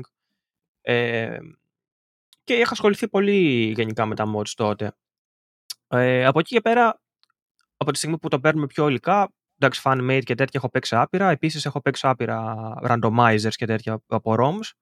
Να, να, πω, να πω κάτι, μιας και είμαστε ακόμα ε, ίσον στο Elder Scrolls. Ναι, ναι. Ε, μην ξεχνάτε το ότι το πρώτο DLC ever που βγήκε, που ήταν η Armored του στο άλογο, αν θυμάστε που βγήκε official από το- από Bethesda να το αγοράσεις, ε, μέχρι τότε μπορούσες να κάνεις κάτι τέτοια πράγματα μέσω modding. Ε, καλά, εννοείται. Καταλάβατε. Δηλαδή, όλο αυτό το πράγμα το πήρανε και το κάνανε commercialize. Ότι τα, μα- τα, D- αυτά τα DLC μπορεί να προέκυψαν από Ναι, ιδέες. ναι, ναι, ναι, ναι, ναι, ναι, βεβαίως. πολύ Μμμ. πιθανό. Πολύ πιθανό. Πολύ πιθανό και πιστε... εγώ, εγώ το πιστεύω αυτό. Δηλαδή από εκεί προήρθε. Δηλαδή δεν, δεν γίνεται να βγάλεις να μην βγάζεις content, να βγάζεις κάτι τέτοιο για αγορά, ενώ ξέρεις ότι μπορεί να το βρεις π.χ. online. Υπήρχε Η βαλίτσα άπειρα με αυτό που λες πάει και πολύ πιο μακριά σε κάτι Ναι, που θα ρε. αναφερθούμε αργότερα. Οκ. Με τα paid mods. Μμ, ναι, ναι. Αλλά ναι. Ε, αυτ- πλέον έχουμε φτάσει σε ένα σημείο όπου το modding έχει γίνει αρκετά πιο εύκολο, ε, εύπεπτο από, το, Ναι. από αυτούς που δεν ε, ξέρουν να κάνουν πολλά πράγματα με τους υπολογιστές, γιατί δεν γνωρίζουν όλοι. Θα ήθελα να το σετάρουν συζητήσουμε πράγματα. αυτό όμως. Θα Γιατί σας, είναι- ναι, ναι, βεβαίως. θεωρώ ότι υπάρχει ένα... Αναφέρομαι στα standa, σε standalone εκδόσεις. Ναι, ναι, ναι, ναι, ναι, όπου, όπου καταλαβαίνω. ουσιαστικά πλέον στο κάνουν, ε, στα συγχωνεύουν όλα μαζί με το παιχνίδι και είναι, έχεις ένα εξέ και απλά παίζεις κατευθείαν το mod. Εγώ, ας πούμε, τώρα υπήρχαν κάποια mod όπως ήταν σε scroll, θυμάμαι πώς ήταν τα. Το έχουμε βάλει και όλες να το αναφέρουμε, το Enderal. Ε, Ναι, ναι. όπου ναι. εγώ αυτά τα mod τα είχα παίξει τότε σε τα ροντάστα. Δεν υπήρχαν standalone versions τα είχα παίξει εγώ. Ναι. Ε, και ήταν Αυτά πολύ τα μεγάλη games- διαδικασία τότε να κάνεις το αυτά core τα- version. Ναι, mod ναι. σε- Αυτά στο τα παιχνίδι. projects, όπως ακριβώς είπες, συνηθίζονται να λέγονται total conversions, που στην ουσία πλέον δεν είναι mod. Είναι αυτό που λέει η λέξη. Είναι μια ολοκληρωτική α, μεταμόρφωση του παιχνιδιού σε Μμμ. κάτι άλλο, σε ένα Μμμ. δικό του παιχνίδι. Και ένα από αυτά ήταν και το Enderall, που νομίζω υπάρχει και δωρεάν στο Steam πλέον. Ακριβώς. Πρέπει να έχεις το παιχνίδι, ωστόσο. Ναι, το Skyrim, το Special Edition. Αυτό που ήθελα λίγο να αναφέρουμε πριν ε, συνεχίσουμε τη συζήτηση είναι ότι ξέρω πάρα πολύ κόσμο που ε, είτε δεν γουστάρει τα mods είτε όχι, όχι φοβάται δεν θέλει να ασχοληθεί λόγω του ότι του φαίνονται ξέρεις, μπαστούνια Περίπλοκα. ναι. Πολύπλοκα, ναι. ε, είτε ότι θα μολύνουν το original feel του παιχνιδιού. Ξέρεις, ε, αυτό μέχρι ένα σημείο το καταλαβαίνω. Δηλαδή, ειδικά άμα παίζεις ένα παιχνίδι πρώτη φορά, ε, πες ok, μπορεί να θες να δεις την, κα- την πραγματική εμπειρία, την, τη βανίλα εμπειρία που λέμε. Την ανώθευτη εντός εισαγωγικών. Αλλά θέλω να πω σε αυτούς που το σκέφτονται πάρα πολύ ότι πρώτον υπάρχουν κάποια παιχνίδια που πραγματικά είναι από unplayable έως unenjoyable χωρίς κάποια ελάχιστα mods. Βλέπει ας πούμε το Skyrim. Δηλαδή υπάρχουν πραγματικά κάποια must have mods για το Skyrim έτσι, έστω και για fixes. Έτσι, έστω και για κάποια βασικά bug fixes σε κάποια παιχνίδια πραγματικά είναι must τα mods. Όσο τραγικό και να φαίνεται. Ειδικά σε αυτά τα open world, τα τεράστια που προκύπτουν τόσα πολλά bugs που δεν μπορούσε να προβλέψει ο developer Ναι, βέβαια. και τα αναλαμβάνουν οι, οι fans να τα φτιάξουν. Και δεν τα, φτια... δεν τα φτιάχνουν καν ποτέ, ξέρεις, Βλέπε, οι developers. βλέπε, βλέπε Pokemon Diamond που φτιάχτηκε σε μέσα στις εβδομάδες. Δηλαδή, πραγματικά, ε, ακόμα και αν τους δίνουν τη δουλειά έτοιμοι οι modders, πολλές φορές δεν, τα, δεν μπαίνουν ποτέ σαν official bug fixes στο παιχνίδι, ρε παιδί μου. Οπότε δεν έχεις άλλη επιλογή.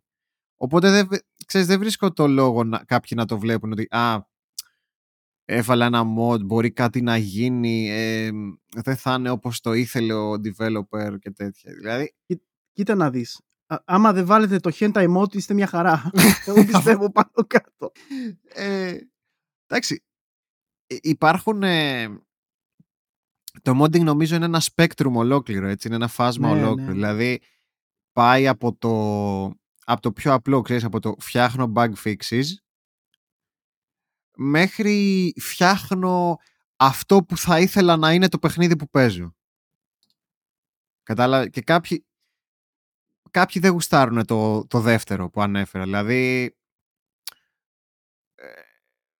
ε, βλέπεις ας πούμε Scary Mods που σου βα- αυτό που λες ας πούμε βάζουν hentai κοπελίτσες και το Ναι, ένα και ναι, το ναι. άλλο ε, nude mods παίζουν πάρα πολύ Ε, σε όλα τα παιχνίδια Ε, μας παίζουν έχουν nude βγει τα mods. μάτια κάτι τέτοια μαλάκα. Λέω, what the fuck. Ναι, ξέρει, και το βλέπει ο άλλος και λέει: «Ε, Μαλάκα, αυτά κάνουν οι πισάδες. Ξέρω εγώ με τα μο- από αυτά κάθονται και ασχολούνται. Ε, Δεν είναι μόνο. Υπάρχουν αυτό. και αυτοί όμως, παιδιά. Υπάρχουν και Ζηλεύουν. αυτοί. Ζηλεύουν. Υπάρχουν και αυτοί. Ζηλεύουν. Υπάρχουν και αυτοί. Υπάρχει και αυτή η πλευρά που, οκ, η δικαίωμά τους είναι. Αλλά δεν είναι μόνο αυτά, ρε 'σεις. Ρε, by the way, τώρα που το λέμε, θυμάστε το περιβόητο ε, mod, code, cheat και καλά στο Tomb Raider; Τι είχε το Tomb Raider; Το Nude Raider, ρε, που το ψάχνανε μαλάκα όλα τα πιτσιρίκια σε όλο το πλανήτη. ρε, Υπήρχε, μαλάκα. ήταν Είχε κανονικό. cheat, legit. Δεν υπήρχε. Α. Αλλά ήταν φίλοι, Urban Legend, ε. Γιατί το είχαν βγάλει σε κάποια, φι- σε κάποια φάση, νομίζω, κάποιο mod Α, και νομίζαν ότι οι άλλοι θα είναι και, νομίζω- στο, και, στο- και στην ναι, ναι, κονσόλα. ναι, ναι, ναι. Και Καλά ήθελα τότε, αυτό. εντάξει. Εποχές. Δεν καταλάβαινες και όλες τότε τι έβλεπες, ξέρω εγώ. Ναι, με ναι, τρίγωνα ναι, βυζιά ναι. η Λάρα, έπαιρνε εκεί πέρα κάτι πίξελ. ε, Λοιπόν, θα πας εκεί, θα βρεις αυτό, θα κάνεις εκείνο. Ναι, ναι, τρεις ναι, στροφές ναι, γύρω τα από τον κλασικά. εαυτό Είχαν σου. βγει αστική θρύλη τώρα για αυτά. Ναι. Καλύτερες εποχές τώρα. αυτές. Καλύτερο. Το Duke Nukem, το καλύτερο που πήγες και πέταγες λεφτά στους πουτάνες εκεί πέρα μας. Ε, Αυτό όντως γινόταν. Ω, Το θυμάμαι. Shake it. Shake it, baby. και έβαζες και έβαζες και έβαζες 50 Έτσι, ξέρω εγώ, έτσι, το έτσι. δολάριο. Έτσι. Ε, Πολλοί, ναι. πολλοί κόσμος, ε, ε, αυτό που θέλω να πω Έλα. είναι ότι πολλοί κόσμος ενδεχομένως έχει παίξει κάτι σε mod ως standalone και δεν το έχει πάρει καν είδηση ότι έχει παίξει, ασχοληθεί Ναι, με ναι, mod. ναι. κα- Αλλά αυτό παίζει Είναι, πάρα είναι, πολύ. είναι, τόσο, είναι τόσο διαδεδομένα τα mod πλέον, παιδιά. Έχεις, είμαι σίγουρος Ναι. ότι όλοι έχουν παίξει ένα mod και δεν το ξέρουν. Ναι, ναι, ναι. Απλά δεν είναι, είναι, επειδή είναι πιο, ε, πιο έφεπτο, όπως είπα, δεν μπαίνουν στη δικασία Ναι. να σκεφτούν ότι όντως είναι mod αυτό που παίζω, ας πούμε τώρα. Ή κάτι που να ξεκίνησε από mod. Ή κάτι που να ξεκινήσει από mod, βέβαια. Που παίζει πάρα πολύ. Που αξίζει να αναφέρουμε παιχνίδια που ξεκίνησαν από mods. Έτσι. Που μπορεί να μην το γνωρίζετε καν ότι ξεκίνησαν από mods. Και ξεκινάμε. Απ' τα απλά. DayZ ή Days, δεν ξέρω πώς το προφέρουν οι τέτοιοι. Daisy. Που είναι το γνωστό open world survival, ε, ένα από αυτά τα άπειρα, αυτά τα, αυτά τα παιχνίδια που λατρεύω, που μένουν πάντα early access, ακόμα και όταν βγαίνουν από early access παραμένουν early access, Δεν έχει καμία αλλαγή. που, ξε, που ξεκίνησε από ένα τεράστιο overhaul του Arma 2, που υπάρχει ακόμα, κάποιοι, νομίζω κάποιοι το προτιμάνε κιόλας. Πολλοί το προτιμάνε κιόλας. το, το τέτοιο, του Arma 2 Ναι, ρε. το mod. Ναι, ναι, ναι. Σόπα, man. Ναι, ρε. Είναι μεγάλη αγάπη το τέτοιο. Ε, μ, το, καλά, το Dota που Λι- Και League of Legends, γιατί ουσιαστικά το League of Legends Ναι, έχει ναι, ναι. καλλιτέχνες μέσα που προήλθαν από τα mods του Dota. Το League of βέβαια. Legends είναι το. Το League of Legends. Είναι το το, επόμενο. League- το League of Legends το League of Legends. είναι, είναι, είναι το επόμενο στάδιο. Είναι δηλαδή αυτό που, που είχε πάρει την, την ιδέα από το mod, γιατί ήταν ο, ο Guinzo τότε που είχε φτιάξει το, Ο Guinzo, ναι. το, το Defense of the Ancients και ήταν και μέσα από τους δημιουργούς που έφτιαχναν το LOL. Ήταν, είναι το Ναι. μετα, μεταγενέστερο στάδιο, που- το μεταγενέστερο στάδιο που έχει πάρθει η ιδέα και το κάνει, το υλοποιεί σε κάτι δικό του. στην ουσία αυτό το project, το Defense of the Essence, έσπασε στα δύο. Ναι, Ε, το, team, το team του. το team mod. έσπασε στα δύο και μ, αυτός ο τυπάς που λέτε έφτιαξε το League of Legends που έφτιαξε ένα καινούριο intellectual property, έτσι, Μμμ. Μμμ. εντελώς, Ναι, με, και ο- με original characters. Μπράβο. Και ο Frozen Frog ε, όπου ήταν ο δεύτερος. Κράτησε Ε. το τέτοιο. Κράτησε το Defense of the Ancients ε, moniker, Μμμ. τ- την επωνυμία. Θυμάμαι τότε τα πρώτα... Ήθελε η Blizzard. Αυτό, αυτό πήγα να σου πω. Ναι, ναι, ναι. Θυμάστε ότι η Blizzard μπήκε και βάλε κολόχερο. Η Blizzard ε, Με το δίκιο ήθελε... η- Μ, δεν ξέρω αν συμφωνώ. Κα- Θα το πούμε. Έχει να κάνει με νομικά θέματα. Ε, το Defense of the Ancients είπαμε ήταν κάτι, ένα, ένας χάρτης, ένας modded χάρτης, έτσι, που δημιουργήθηκε στο Warcraft 3, που είναι ο κλασικός χάρτης που γνωρίζετε και από το LoL με τα τρία lanes και τα λοιπά. Ε, η, η Blizzard μάλλον στα terms and conditions της έγραφε ότι ό,τι δημιουργηθεί ξέρεις, με το editor της Μμμ. Είναι δικό μας. Τώρα είναι δικό τους, έχουν κάποια rights, ε, δεν ξέρω πώς τα βρήκανε. Κάποια στιγμή ήθελε να βγάλει δικό της ε, MOBA, ε, πλέον έγινε είδος αυτό, ονομάστηκε MOBA ξέρω εγώ. Μμμ. Ε, ήθελε να βγάλει το Blizzard Dota. Ήθελε να το ονομάσει Blizzard Dota. Μμμ. Αλλά Βασικά, βασικά στην τελική τι γίνεται; Όχι. που έγινε Ε, Heroes για- of the Storm. ε, βασικά όχι. Έγινε κάπως αλλιώς. Αυτοί τι θέλανε; Θέλανε να κάνουν αυτό που λες και εσύ. Να φτιάξουν Dota. Αυτοί, Defense of όμο- the Ancients. αυτοί ήθελαν να χρησιμοποιήσουν και την επωνυμία Dota. Μπράβο. Επειδή Το- σου λέει φτιάχτηκε στο editor μας, άρα έχουμε και εμείς rights πάνω σε αυτό. Ακριβώς. Αλλά Και- προφανώς δεν έκατσε η φάση. Κά, Μμ. Κάπως με τους άλλους δεν τα... ε, Μπήκε και η Valve στη μέση. Πολύ πιθανό. Βασικά μπήκε πρώτα η Valve και σε κάποια φάση ουσ- ουσιαστικά τι γίνεται. Όλο αυτό ξεκίνησε όταν, όταν η Valve ανακοίνωσε το Defense of the Ancients. Ότι Το θα βγει Dota στο 2. τέτοιο, ναι. Βέβαια. Και ξαφνικά, boom, ξεκινάνε μηνύσεις. Ναι, ναι, ναι. Ξεκίνησε, ξεκίνησε τις νομικές διαδικασίες η Blizzard. Ο για τυπάς να- ο για το άλλος όνομα. που λες, ε, πώς τον είπες; ε, Windsor. Frozen Frog. Α, ο Frozen Frog, ναι. Α, ο Μμμ. Frozen, αυτός ο Frozen Frog λοιπόν. Ε, μάλλον ε, είχε την επωνυμία του Dota. Ναι. Ε, οπότε έψαχνε για κάποιον publisher για κάποιο sequel του Dota, του, του, του Custom Heart να φτιάξουν ένα standalone game. Και ενδιαφέρθηκε η Valve και πολύ καλά έκανε. Όντως. και φτιάξανε τον Dota 2. Και Ναι. μετά η τέτοια, η Blizzard σου λέει «Α, ου» και, και τα λοιπά και τα λοιπά. Δεν πέρασε τελικά το δικό τους. Δεν ξέρω Τελικά- τι, τι settlement παίχτηκε μεταξύ Δεν ήταν τους. settlement ακριβώς. Ήταν τέτοιο loophole. Ήταν Μπορεί, loophole στο μπορεί, οποίο μπορεί, μπορεί. Ε, δεν είχαν αναγραφεί πουθενά ότι τα δικαιώματα ανήκουν στο όνομα Dota. Ναι, μπορεί. Και οτο- οπότε το Defense of the Ancients, γιατί το ουσιαστικά ήταν fan-made συντομία των Dota, Ναι. είπαν ότι εμείς, οκ, δεν μπορούμε να το ονομάσουμε Defense of the Ancients, θα λέγεται Dota. Και το ψάχναμε μαλάκα και όντως δεν υπήρχε πουθενά. Μμ. Οπότε το κάναν trademark στα τέτοια τους. Οπότε δεν λέγεται Defense of the Ancients, αλλά Όχι. λέγεται Dota, ε. Βασικά, εμέσω πλή σαφώς ναι. ναι, ναι. Άκου που στιές που βρίσκονται. Ε. Αυτά, αυτά Γιατί είναι τα οι loophole στα σκουλικαντέρες βραδινάκια. εταιρείες τη βρίσκονται. Το... Γιατί- Γιατί νομίζετε τα terms and conditions είναι τόσο αναλυτικά; Ε, καλά. Ναι, ναι, Έπρεπε να ναι. γράφουν την κάθε παπαριά που μπορεί να σκεφτεί ο κάθε, ο κάθε μαλάκας. Προηγουμένως είπε ο Κωνσταντίνος και καλά έκανε. Δηλαδή θεωρείς ότι ό,τι φτιάχνεται με ένα εργαλείο ενός developer πρέπει να τους ανήκει; Ναι. Νομίζω ναι. Νομίζω πως ναι. Σα- Εγώ, νο- εγώ νομίζω ότι Όχι, θεωρώ λέω ότι... αν θεωρείς ότι πρέπει. να Αν τους ανήκει. πρέπει Ναι. Ε, ο, να σου πω τι γίνεται εδώ, υπάρχει ένας διαχωρισμός. Το, κάτι το να είναι ιδέα σου είναι, κα- είναι καθαρά δικό σου. Δεν έχει να κάνει με το που το φτιάχνεις. Ναι. Θεω, θεωρώ ότι δηλαδή το να πάρεις τον Dota να το, πάεις, να το κάνεις κάπου αλλού όπως και έγινε είναι, Ναι. είναι πλήρως δικαίωμα του δημιουργού. Επειδή χρησιμοποιεί assets ας πούμε της Blizzard. το να και- θέλεις να το κάνεις σε κάτι που είναι άσετα λουνού και να θέλεις να το θεωρήσεις δικό σου, ναι, αυτό το θεωρώ λάθος ας πούμε.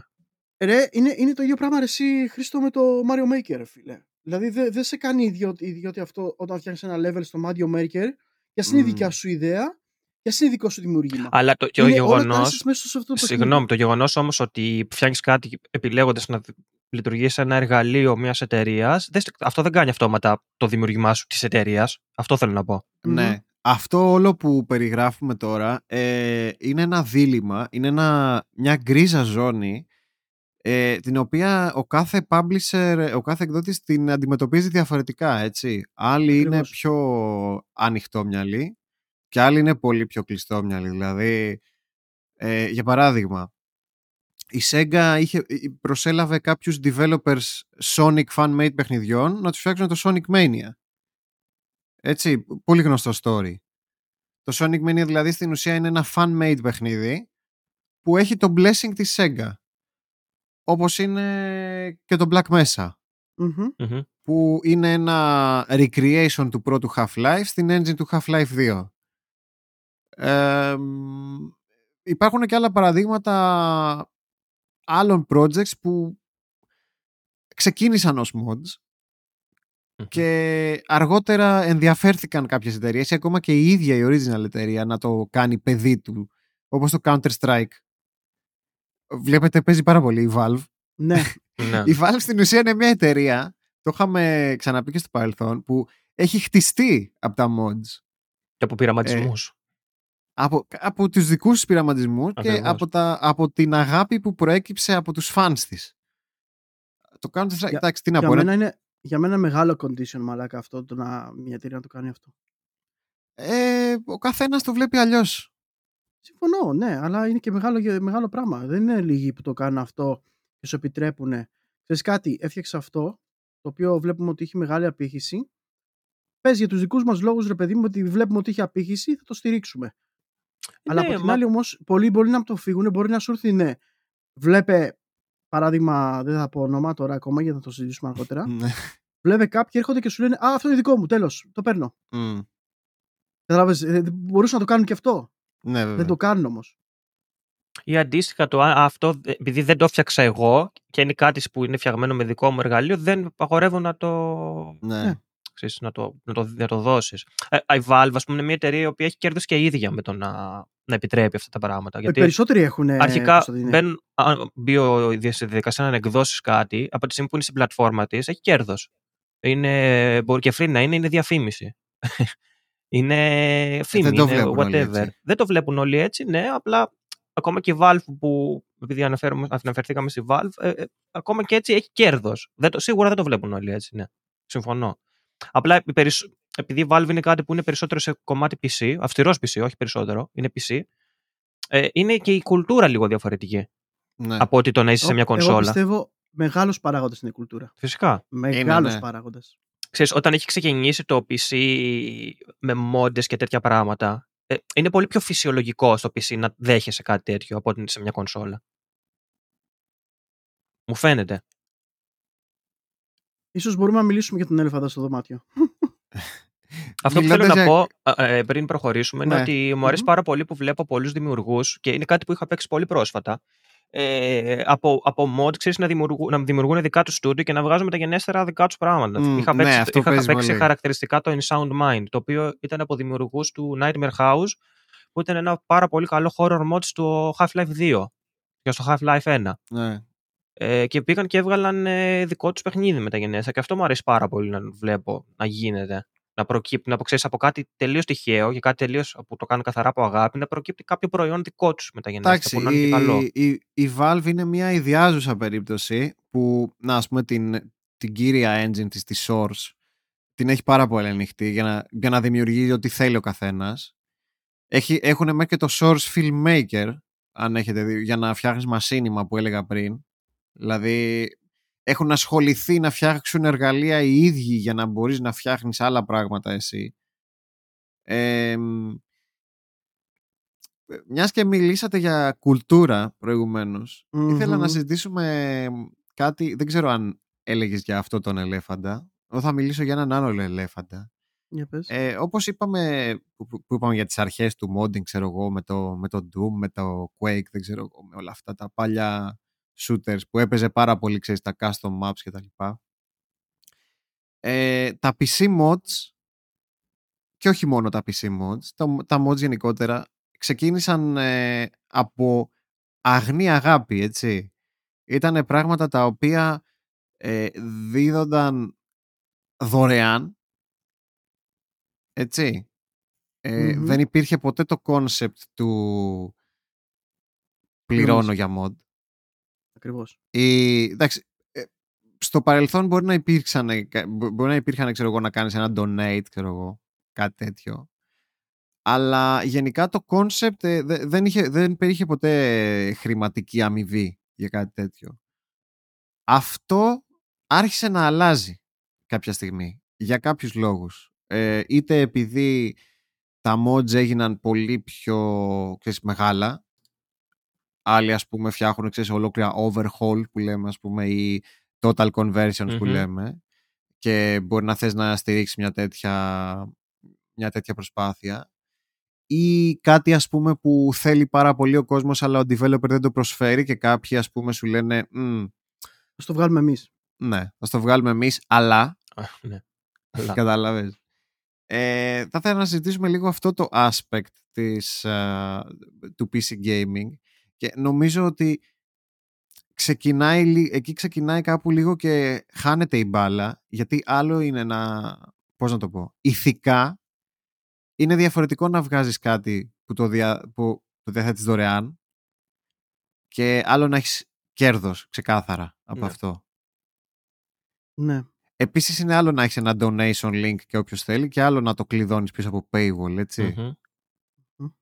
Ε, δεν, ξέ- δεν ξέρω τι γνώμη έχετε για όλα αυτά. Δεν, ε, ε, δεν νομίζω πως υπάρχει κάποια πλευρά που, πλευρά που είναι λάθος και κάποια που είναι σωστή. Συμφωνώ σε αυτό που λες. Απλά θα ήθελα να ακούσω τη δική σας γνώμη όσον αφορά τα paid mods, το αν πρέπει να... Ε, το αν αξίζει κάποιες φορές να πληρώσει κάποιος για mod ή, ή αν θα είναι μια κουλτούρα που θα πρέπει να προστατεύσει η κοινότητα του PC, ξέρεις, να, να, την, να προστατεύσει την ιδεολογία, να το πω έτσι, Μμμ. την ρομαντικότητα. Κοίτα. Από τη στιγμή που κάτι αναφέρεται ως mod και αυστηρός mod, για μένα επι, επισυνάπτεται με το να είναι free to play. Ε, δηλαδή να σου, παράγεται, να σου προσφέρεται δωρεάν. Ωραία. Ε, ε, καταλαβα- κατανοώ ότι ο κάθε δημιουργός έχει, έχει το οποιοδήποτε δικαίωμα, κάτι που θέλει, ε, έχει μια ιδέα, θέλει να βγάλει κάτι από αυτό, είναι δικαίωμά του να το κάνει. Προηγουμένως έλεγες εσύ ο ίδιος ότι είναι για το προϊόν κάποιου άλλου. Δεν αναφέρομαι στο προϊόν κάποιου άλλου. Ε, αναφέρομαι σε, μια, σε ιδέες τώρα. Το να έχεις μια ιδέα και να, την υλοποιεί, να θες να την υλοποιήσεις και να βγάλεις κάτι από αυτό ως standalone και να πεις ότι βγάζω κάτι και το χρεώνω 4-5 ευρώ, ξέρω εγώ, είναι δικαίωμα του δημιουργού για την ιδέα του. Α, το, το εργαλείο έχει να κάνει μα- με άλλη συζήτηση, την αναφέραμε πριν. Ε, αλλά η ιδέα είναι του δημιουργού. Ε, και ας μην βάλουμε τώρα μέσα το hardware κομμάτι που είναι τα εργαλεία, ας βάλουμε το Μμμ. τι δίνεις. Ε, ας αυτό είναι δικαίωμα του καθενός να κάνει ό,τι θέλει. Αλλά από τη στιγμή που το αναφέρεις κάτι ως mod και θέλεις να το προμοτάρεις ως mod, δεν μπορείς να το χρεώσεις. Ε, αλλοιώνει τη, το τι είναι το mod τόσα χρόνια. Ε, ο- ο- δεν είναι ο ορισμός του mod, δηλαδή καταρρίπτεται από τη στιγμή που είναι κάτι που... Και ποιος τον ορίζει Για, αυτό; γιατί είναι, είναι κάτι πιο κοινοτικό. Μμ. Έχει οριστεί μόνος του τόσα χρόνια νομίζω. Από την κοινότητα την ίδια.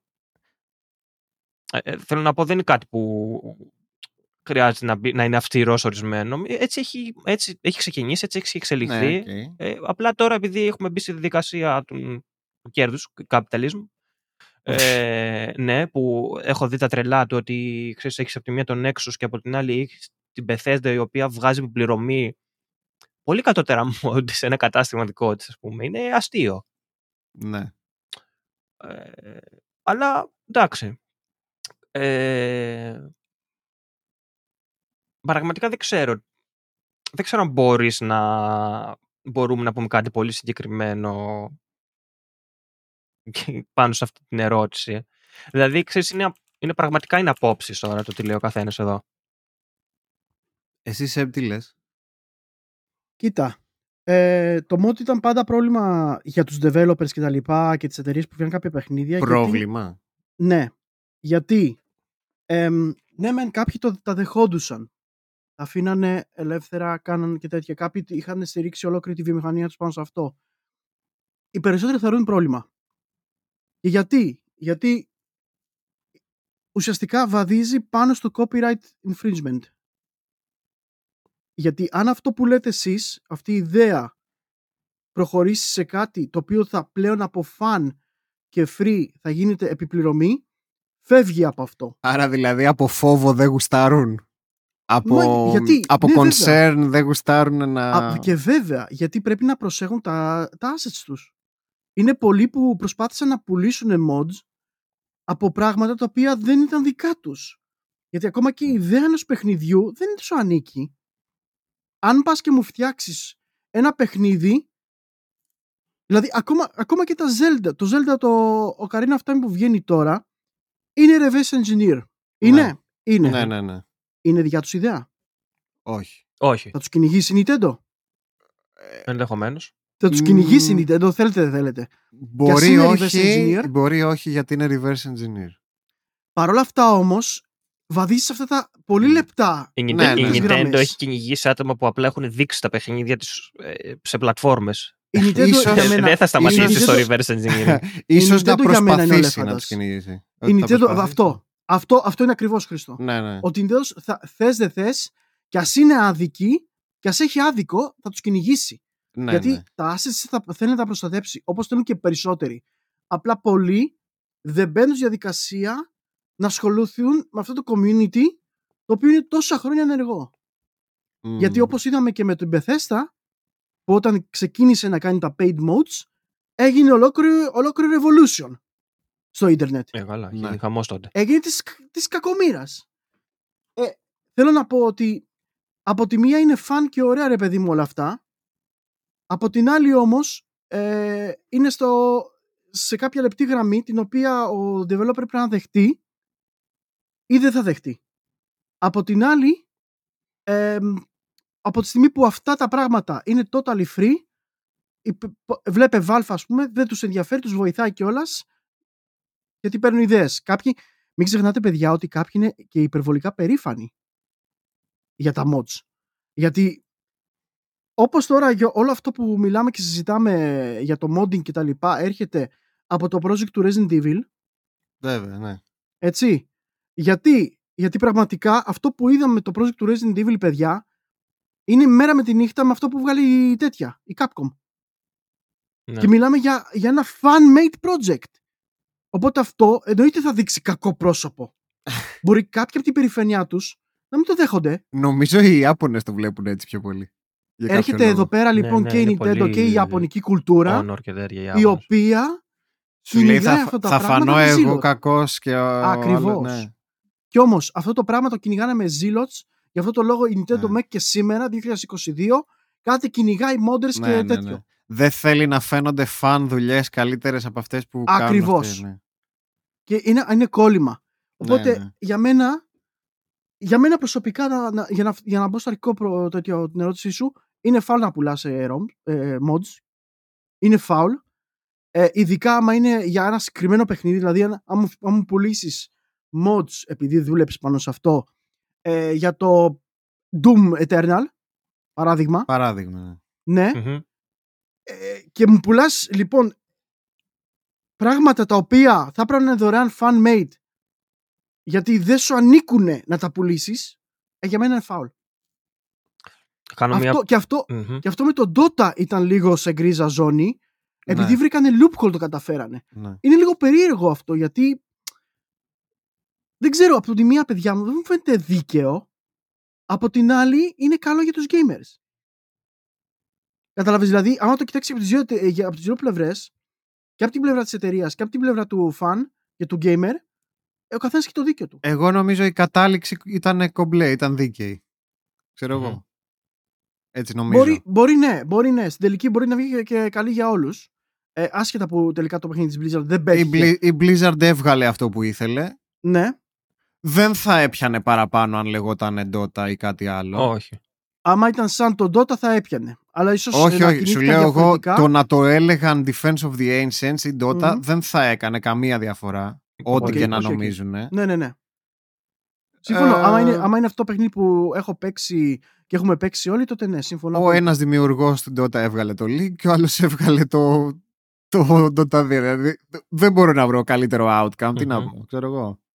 Για πες Κωνσταντίνε, Ε, κάτι μια θες να τελευταία πεις. προσθήκη ήθελα να κάνω για να μην παρεξηγηθούν τα λόγια μου πριν, γιατί θα- πάνω σε κάτι πολύ σωστό που είπε ο, ο Σεπ τώρα.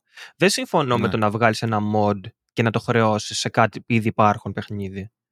Αυτό που, είπα, εγώ- αυτό που ανέφερα εγώ είναι ότι να- μπορεί να έχεις μια ιδέα η οποία έχει βασιστεί σε κάποιο παιχνίδι και αυτά. Από τη στιγμή που την πάρεις, την υλοποιήσεις ως κάτι δικό σου, χρησιμοποιώντας αυτά τα εργαλεία που χρησιμοποιεί όλος ο κόσμος. Ναι. Και θέλεις να το υλοποιήσεις ως κάτι δικό σου, αυτό ναι. Αλλά το να πάρεις κάτι που είναι αλλού να το κάνεις, ασχέτως αν είναι η ιδέα σου ή όχι και να το χρεώσεις, αυτό είναι λάθος.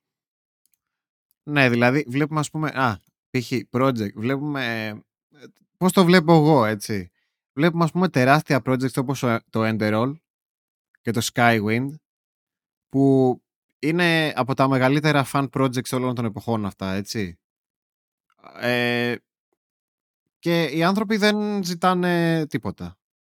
Έτσι, το Skywind εντάξει δεν έχει ολοκληρωθεί, αλλά όταν θα ολοκληρωθεί, αν ολοκληρωθεί, θα είναι το μεγαλύτερο mod ever. Είναι και το Skyblivion. Και το Skyblivion, ναι, ναι, έχει κυκλοφορήσει το Skyblivion, αλλά το Skywind είναι ακόμα μεγαλύτερο γιατί έχει και voice acting, ε, δηλαδή ναι, έχουν, ναι. Κάνει, έχουν κάτσει και έχουν ηχογραφήσει όλα τα lines του Morrowind που δεν ήταν voiced. Είναι ολόκληρα βιβλία αυτά, ναι, ναι ολόκληρα ναι, τόμοι κειμένου. Fun fact, είχα κάνει απλά για voice acting για το, στο, για το, στο Skywind. Στο ναι. Skywing. ναι. Σοπα ρε. Και δεν σε πήρανε, ρε. Δεν είχα τότε καλό εξοπλισμό και δεν με πήρανε. Ε... Όχι ρε φίλε, αυτά τα πράγματα λέμε, θα βρω και Αλλά αν, αν δεν θέλουν ακόμα θα το ξανακοιτάξω, μπορώ να ξανακάνω με τον εξοπλισμό που έχω τώρα. Potential voice actor. Δεν ξέρω αν ζητάνε voice actors πλέον. Μπορεί Νομίζω να άλλα, πράγματα, ζητάνε, άλλα ναι. πράγματα ζητάνε πλέον. Ε, και δεν ξέρω με τι ρυθμούς ε, γίνεται develop το Skywind. Το Skywind για αυτούς που δεν γνωρίζουν είναι μια, ένα recreation του Elder Scrolls 3 Morrowind στην ε, μηχανή του Skyrim. Όλο το game remade ε, ένα remake είναι έτσι, ε, ένα remake, ναι. από fans ε, πολύ πιο μεγαλεπίβολα από ένα απλό remake, έτσι, γιατί είπαμε, κάνει πράγματα που δεν έκανε ούτε το original game. Ε, αυτό το story που έλεγε ο Σεμ, που δεν το αναφέραμε, νομίζω αξίζει να το αναφέρουμε, με, το, με τη Valve, το 2015 η Valve, ξέρετε, κάποιοι developers είναι πολύ ok με τα mods, σε αντίθεση με την Nintendo πούμε, που αναφέραμε ή με άλλους έχουν, η Valve έχει το Steam Workshop που έχει κάνει πολύ πιο εύκολο το modding. Νομίζω είναι και αυτός ένας λόγος που έλεγε ο Κωνσταντίνος ότι έχει μπει πολλοί κόσμος ξέρω, στο modding κτλ. Πατάς ένα κλικ και μπαίνει το mod χωρίς να κάνεις τίποτα μέσω του Steam ναι, Workshop. Έτσι. Το, το, το, το, το βάζεις μια άλλη έννοια από πάνω στο mod και δεν καταλαβαίνεις ότι είναι mod πλέον. Καταλαβαίνεις ναι, ναι, ναι, ναι. την έννοια το ότι είναι mod. Είναι τόσο streamlined το, η διαδικασία στο Steam Workshop που μπορεί να το κάνει οποιοδήποτε. Σε αυτά τα πλαίσια το 2015 ήθελε η Valve να βάλει ένα, ένα παραπάνω tier, να το πούμε, σε όλη αυτή τη φάση, που θα ήταν ε, mods που πληρώνει κάποιος. Ε, ε, ναι. Δοκιμαστικά θα ήταν για το Skyrim μόνο, γιατί ήταν το μεγαλύτερο modding community και είναι νομίζω ακόμα. Ε, ερώτηση, αυτό είναι πριν ή μετά την Bethesda? Ε, τι εννοείς πριν ή μετά; Μαζί ήτανε. Ήταν μαζί. Με την Beth... Α, μαζί το κάνανε αυτό. Okay, okay. Μαζί, μαζί, μαζί, μαζί. Έχω, κολλήσει, έχω κολλήσει ο κεφαλός μου, ρε. Εντάξει. Μαζί είχαν συμφωνήσει με την Bethesda ότι θα βάλουν δοκιμαστικά paid mods για το Skyrim μέσω του Steam Workshop. Εντάξει, μέσα σε μια εβδομάδα έγινε της πουτάνας στο κάγκελο. Λέμε revolution. Πραγματικά όμως. Δεν έχω ξαναδεί τέτοιο. Ήταν απίστευτη κίνηση το Gamers, δηλαδή κινήθηκαν όλοι. Πραγματικά μου, τότε μου έκανε εντύπωση πραγματικά το ότι οι gamers ε, ε, αντέδρασαν έτσι για κάτι που δεν τους άρεσε, που δεν εκτίμησαν. Βέβαια υπήρχαν και πάρα πολλοί modders που συμμετείχαν σε αυτό το πρόγραμμα, έτσι. Ναι. Το οποίο μετά εξελίχθηκε στο, στις Bethesda το δικό της το store. Δηλαδή δεν το παράτησε όλο αυτό.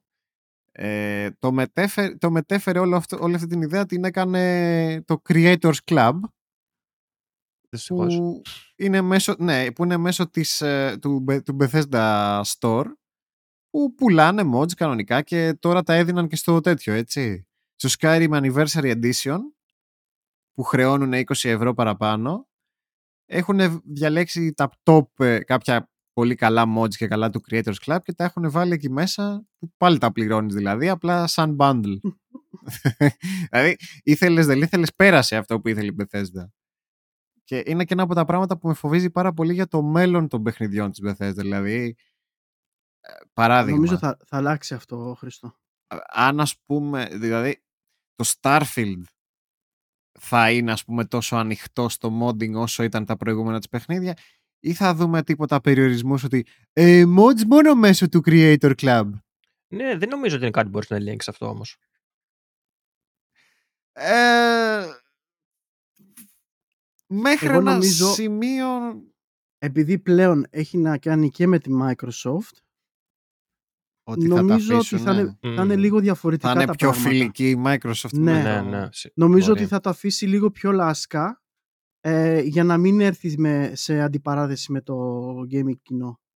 Η Microsoft βέβαια το δικό τους launcher το Xbox ήταν σκατά. Είναι, είναι ακόμα σκατά έτσι. Δηλαδή ε, μέχρι πριν κάποιο διάστημα δεν σε άφηνε να κάνεις πολλά πολλά. Ήταν Δεν σε κλειδωμένα, αφήνει τα, ακόμα να κάνεις. ήταν κλειδωμένα τα αρχεία. Δεν μπορείς να μπεις στα αρχεία των παιχνιδιών. Ναι, ισχύει αυτό. Και- Ακόμα ισχύει. Είναι, σ- είναι, στην, ε, ευ- είναι στην επιλογή του developer Μμ, αυτό θα έλεγα. το αν θα σου δώσει ένα κουτάκι που τσεκάρεις και λέει ξέρω εγώ enable modding κάτι τέτοια. Ε, Έχει πει η Microsoft ότι- ότι- ότι θα το κάνει πολύ πιο streamlined αυτό και ότι δεν θα είναι κλειδωμένα τα αρχεία αλλά αυτό δεν έχει γίνει ακόμα. Ε, θα, γίνει, θα γίνει μια φορά. Ξαφνικά η Microsoft θα γίνει. Ε, υποστηρίζει το gaming community. Φα- Ε, ναι, φαντάζομαι πως επειδή θέλουν να έχουν τώρα αυτό το, αυτό το προσωπείο του καλού Ναι. ε, ναι, πιστεύω θα τα κάνουν όλα αυτά. οκ. Θα τα κάνουν για αυτό το λόγο. Δεν ξέρω αν είναι προσωπείο του καλού. Θέλω να πω. Ακόμα και όταν δεν ήταν τόσο, με- τόσο big η Microsoft, πάλι, τα, πάλι τα, είχε αυτή την ιδεολογία σε αυτά τα πράγματα. Ε, δεν νομίζω ότι είναι κάτι που προέκυψε και τότε μεγαλώνοντας. για- Ναι, γιατί η Microsoft ήταν PC τέτοιο. Based, έτσι. Ναι. Και τότε Γι' αυτό. γιατί αυτό το launcher το βγάλανε εξ αρχής με encrypted αρχεία; Δε, αυτό δεν το γνωρίζω. Ε, γιατί δηλαδή να μην είναι σαν τους Steam ας πούμε, που πατάς ένα view, li- ε, πες το, view folder και σε πηγαίνει κατευθείαν και αλλάζει ό,τι θες. Ναι, πραγματικά δεν μπορώ να σου απαντήσω, γιατί δεν το γνωρίζω, δεν είναι το αντικειμένο μου, αλλά Ε, απλά δεν μπαίνω στη διαδικασία να, ξέρεις, να κάνω υποθέσεις που μπορεί να μην ισχύουν. Μπορεί για- να είναι για λόγους, κάποιους λόγους ασφαλείας αυτό το πράγμα. Τι να σου πω. Που δεν υπάρχουν στην Valve αλλά υπάρχουν στη Microsoft. Ε, ναι, μπορεί, να, μπορεί και να είναι κάτι που εμείς δεν μπορούμε να το σκεφτούμε, ας πούμε. Οκ. Αυτοί έτσι θα, πιστεύω αυτοί έτσι θα έλεγαν. Νομίζω αυτό θα ήταν κάτι που θα έλεγε η Microsoft. Μπορεί να ισχύει και αυτό που λες εσύ ωστόσο. Δεν το αποκλείω δηλαδή. για λόγους ασφαλείας θα πρέπει να χρησιμοποιείτε το TPM 2.0 για να βάλετε Windows 11. Αυτά μου, θυ- αυτό μου θυμίζει. Ναι, νομίζω ναι. τότε. ναι. Ε, άλλα, άλλες προσπάθειες ε, είναι φυσικά οι μεταφράσεις εντάξει, που μας έχουν δώσει παιχνίδια που δεν θα παίζαμε ποτέ ειδικά της, ε, ανα, τη- της Άπο Ανατολής παιχνίδια της Άπο ναι, Ανατολής πριν, αρχίσουν, πριν αρχίσει η βιομηχανία Έλα. ακόμα να τα φέρνει στη Δύση. Ναι, ναι, ναι.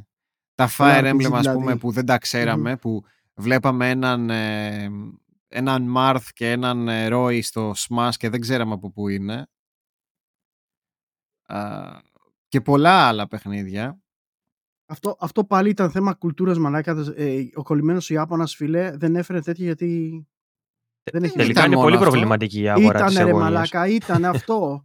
δηλαδή το να φέρνεις κονσόλα τρία, δύο χρόνια μετά το launch της στην Ευρώπη Ε. και το, θεωρείς, νορ- το θεωρούσε normal εσύ αυτό; Κατάλαβες, δεν είναι- σε κοίτα, είχανε μαλάκα τους σκουπιδιού ρε. είχαν τα νούμερα στο, είχαν τα νούμερα μπροστά τους και δεν πουλούσαν τα Ναι. JRPG όπως πουλάνε Ωραία, όπως πούλησαν συμφωνώ. αργότερα. Συμφωνώ, αλλά τι γίνεται; Όμως είναι μια αγορά. Τότε όμως δεν το βλέπανε έτσι. Γιατί σκεφτείτε ότι πες ότι σήμερα, σήμερα είναι 100.000 Ιάπωνες που αγοράζουν ε, παιχνίδια. Παράδειγμα, έτσι. Ναι, ναι.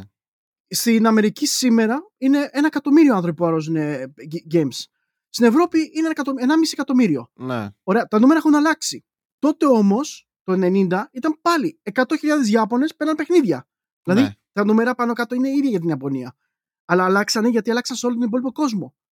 Όλα, όταν αλλάξαν λοιπόν τα νούμερα, ξαφνικά αλλάξαν νοοτροπία. Μέχρι τότε όμως ήταν μαλάκα filthy guy jeans.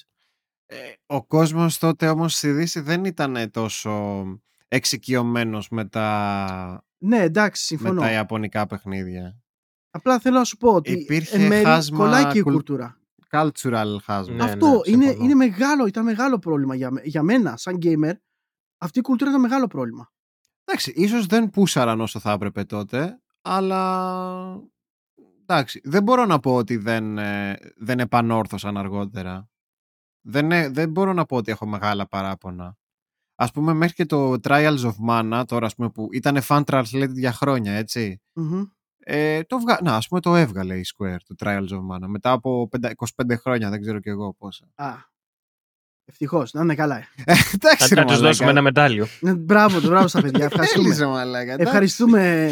Παλιό παιχνίδι είναι. Και να είναι παλιό παιχνίδι, ρε φίλε, ε, άμα ακούσεις έστω και λίγο το community σου, θα καταλάβεις αν θέλει ή όχι. Ε, καλά.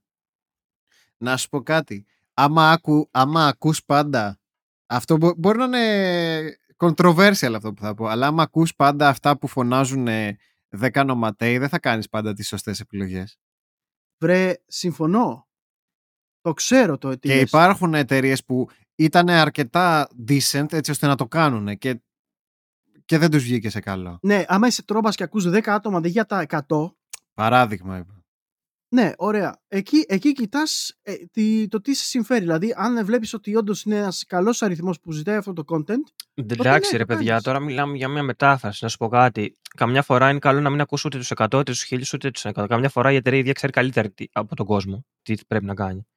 Αλλά όταν μιλάμε για ένα translation, εντάξει, Εννοείς το Πώς- κόστος δεν είναι τόσο μεγάλο. πόση δουλειά είναι ένα translation; Δώσω σαν εξωτερικό, Ναι, εντάξει. ισχύει. δώσε μερικά για να το χιλιάρικα κα- να για στο να το κάνει. κάνουν τέσσε- Δηλαδή, αν είναι δυνατόν. για να το κάνουν Κωνσταντίνε εμ, fans, οι οποίοι μιλάμε για 4 άτομα, ξέρω εγώ, και να το κάνουν, σημαίνει πως Κατα... Ναι, Οκ, θέλω έχει να πω, δουλειά, δεν αλλά- αλλάζεις κάτι στο game, αλλάζεις ένα Όχι. translation. Είναι κάτι απλό. Ε, εγώ μαζί σου, αδερφέ μου. Οι Ιάπωνες δεν είναι. Εντάξει, ευτυχώς έχουν διορθωθεί σε πολλά πράγματα οι Ιάπωνες πλέον. Όχι, εντάξει. Αναγκαστικά. Με, με μαστείο και υδρότα. Ε, λίγο αναγκαστικά τέτοιο. θέλοντα Στρώσανε. για να επιβιώσουν. Στρώσανε. Για μένα οι τρύπες είναι λίγες που έχουν. Ας πούμε, το, το Mother 3, ας πούμε, είναι, είναι νομίζω το μεγαλύτερο παράδειγμα παιχνιδιού που θα έπρεπε να έχει κυκλοφορήσει και δεν έχει κυκλοφορήσει στα Ναι, αγγλικά ναι, επίσημα. ναι, ναι. Που πραγματικά όλος ο κόσμος φωνάζει την Nintendo. Όχι, όχι, δεν το βγάζει. Δεν το βγάζει. Δεν Ε, ξέρω γιατί. αυτό, η, Nintendo, η Nintendo είναι η μόνη που έχει κρατήσει τόσο πολύ Εκεί την στο ιαπωνική δίνω κουλτούρα. ότι δεν είναι 10 νοματέοι που θέλουν το Mother 3. Είναι τραγικό αυτό, είναι τραγικό. Και εγώ, και εγώ, και εγώ για τέτοιου είδους ε, φωνές σου μιλάω, για τον Doki Doki που ζητάνε τρία άτομα. Εντάξει, Καταλαβες. ναι. Λοιπόν. Ε, Μην ανησυχείτε για τίποτα. Έχει βγει τώρα ο Terry Crews και ε, ετοιμάζονται για Mother 3 release. Και μην ξεχνάτε, όπως το έφερα νωρίτερα, ότι υπάρχει και ωραίο community ελληνικό που κάνει τις δουλειές- δουλει- δουλίτσες. Και κάνουν, την κάνουν και πάρα πολύ ωραία. και ναι, Δηλαδή, κάτσε να τους κάνουμε και ένα shout-out. Οπωσδήποτε, γιατί εμ, τα παιδιά κάναν φοβερή δουλειά με κάποια παιχνίδια, ειδικά στο Super Nintendo. era. GreekRoms.net Μπράβο. Ε, από εκεί λοιπόν είχα και εγώ το τέτοιο, το ρομάκι μου. Βέβαια με βοήθησε και ο Φούλινουξ, ο φίλος μου, για να μου το στείλει. Γιατί εγώ το, το, το βγάζα, κατέβαζα περίεργα. Ε, οπότε τους ευχαριστούμε πάρα πολύ γι' αυτό και μακάρι να συνεχίσουν οι προσπάθειες ότι να ξέρουν και αυτοί άμα μας ακούσουν ποτέ να ξέρουν ότι όντως υπάρχουν και σε εκτιμάμε. Chrono Αλλά Trigger ναι, 50% complete. Ακριβώς. κούτσα κούτσα τα φτιάχνουν ρε εσύ. Δεν Φοβερό. είναι ωραίο, δεν είναι ωραίο, δεν είναι ωραίο feeling ρε φίλε. Εν τω μεταξύ Για ελληνικά. είναι πολύ δύσκολο αυτό που κάνουν γιατί στις παλιές κονσόλες το να βάλεις ελληνικούς χαρακτήρες Ναι, Μμμ. είναι λίγο Ναι, ναι, περίεργο. είναι ναι. δύσκολο, ναι. Γιατί δεν είναι σαν τους λατινικούς χαρακτήρες. Έχουν άλλα... Ντα- α, Δηλαδή την ίδια πουτσα που τρώγανε οι... για τις αγγλικές μεταφράσεις όταν, όταν είχαν, ε, ξέρεις... ε, Για το χώρο και τα λοιπά στο ναι, ναι, συννεφάκι, ναι. παράδειγμα. Όταν κάνανε από μετάφραση ιαπωνικά α, σε αγγλικά ήταν εντάξει, άστο. Μμμ. Που δεν είχαν χώρο και ε, θυμάμαι, ξέρω εγώ, τα κλασικά, ξέρω εγώ, πο- στις Pokemon τις πρω... Ακόμα και στις, Pokemon- τις Pokemon τις πρώτες, όλα κεφαλαία. Ε, Μα γιατί ρε Χρήστο, αφού οι Ιάπωνες βοηθάνε ρε Ναι, μαλάκα. ναι, ναι. Θυμάσαι που ήταν όλα κεφαλαία, σε πολλά παιχνίδια ήταν όλα κεφαλαία, Ναι. επειδή δεν έφτανε, δεν έφτανε το τέτοιο, το, το storage, για να μπουν και τα μικρά. Ε, Ferrari Gatr. επειδή δεν χώραγε το O και έμεινε, για, φίλε, έ- έμεινε το Pokemon για πάντα έτσι. Επειδή δεν χώραγε να μπει ολόκληρο. Ναι, ναι. Τρα... Ε, τι τραβάγανε και αυτοί χωρίς ναι, πλάκα. ναι, ναι, ναι, εντάξει. Γιατί, Δηλαδή- γιατί οι άλλοι δεν υπολογίσαν απλά τους ε, Filthy Gaijin. Αυτό, ναι. Αυτό. Επειδή δεν υπολόγιζαν να. Ναι, αυτό. Πρα- Είναι φοβερό αυτό. Εντάξει. Τι Κοίτα, να η πω. Sony έχει αλλάξει λίγο γιατί όπως είπαμε έχει αλλάξει και τα γραφεία της, είναι πλέον η βάση της στην Αμερική, οπότε λίγο η νοοτροπία της έχει έως Εντάξει, πολύ από έχει τους αλλάξει. AAA δεν γίνονται αυτά πλέον. Ναι, Ναι, όχι, Αλλά εντάξει. από τους, ε, από τους μικρότερους developers γίνονται ακόμα. Να αχ, ξέρεις. αχ ρε μαλάκα. Ξέρω πολλά παραδείγματα δηλαδή. Japanese παιχνιδιών που ακόμα φτιάχνονται με, με ξέρεις ότι «Ω, αυτό μόνο εδώ θα βγει, δεν θα βγει αλλού, ξέρω εγώ. Και Ξέρεις μετά τι... από... τι σημαίνει; Ολοκλήρωση και θα σου πω ότι με στεναχωρεί. πες, πες. Με στεναχωρεί το γεγονός ότι βλέπω σε μια πλατφόρμα όπως το Steam παιχνίδια να είναι περιορισμένα στη γλώσσα που το έφτιαξαν ε, οι δημιουργοί τους. Ενώ ε, θέλω να πω ότι είναι μια, ένα library, μια πλατφόρμα που δεν θα, δεν θα- κατά μένα δεν θα έπρεπε να γίνεται αυτό. Από τη στιγμή που θέλεις να το βγάλεις στο Steam, βγάλει αγγλικά. Αν θέλεις να το κρατήσεις ε, στη γλώσσα που το έβγαλες, κάνει κάτι δικό σου και προμόταρε το μόνο σου. Ε, ρε φίλε, όταν ο Γκαβαρής Παρούσκι μπαίνει και φτιάχνει παιχνίδια και τα φτιάχνεις στη Ρώσικα, γιατί Δεν μόνος στα συμφωνώ Ρώσικα με αυτό μιλάνε που εκεί. λες. Τι θες να κάνει, όταν το μεγαλύτερο του κοινό είναι μόνο Ρώσοι. Δεν Ρε, συμφωνώ με αυτό που συγγνώμη, λες, συγγνώμη. Σαρίνα. Θα, Δηλαδή, θα, θα βγει ένα επειδή- ιαπωνικό παιχνίδι, ας πούμε τώρα, γιατί λέμε για τα ιαπωνικά. Θα βγει μόνος στα ιαπωνικά, θα βγει ως προϊόν στο, Ναι. στο Steam.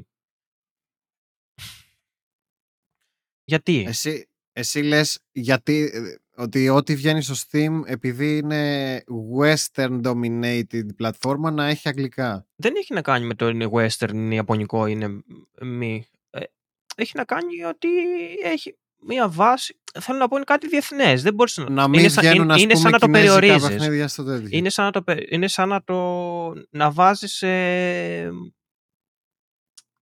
πώς να σου το πω, είναι σαν, το, σαν να το διαχωρίζεις ρε παιδί μου κατά κάποιο τρόπο. στο Εγώ μυαλό μου. νομίζω ότι αυτό το warning που βάζει η Valve έχει ένα warning ότι αυτό Έχει, το παιχνίδι ναι, δεν έχει ναι. αγγλικά.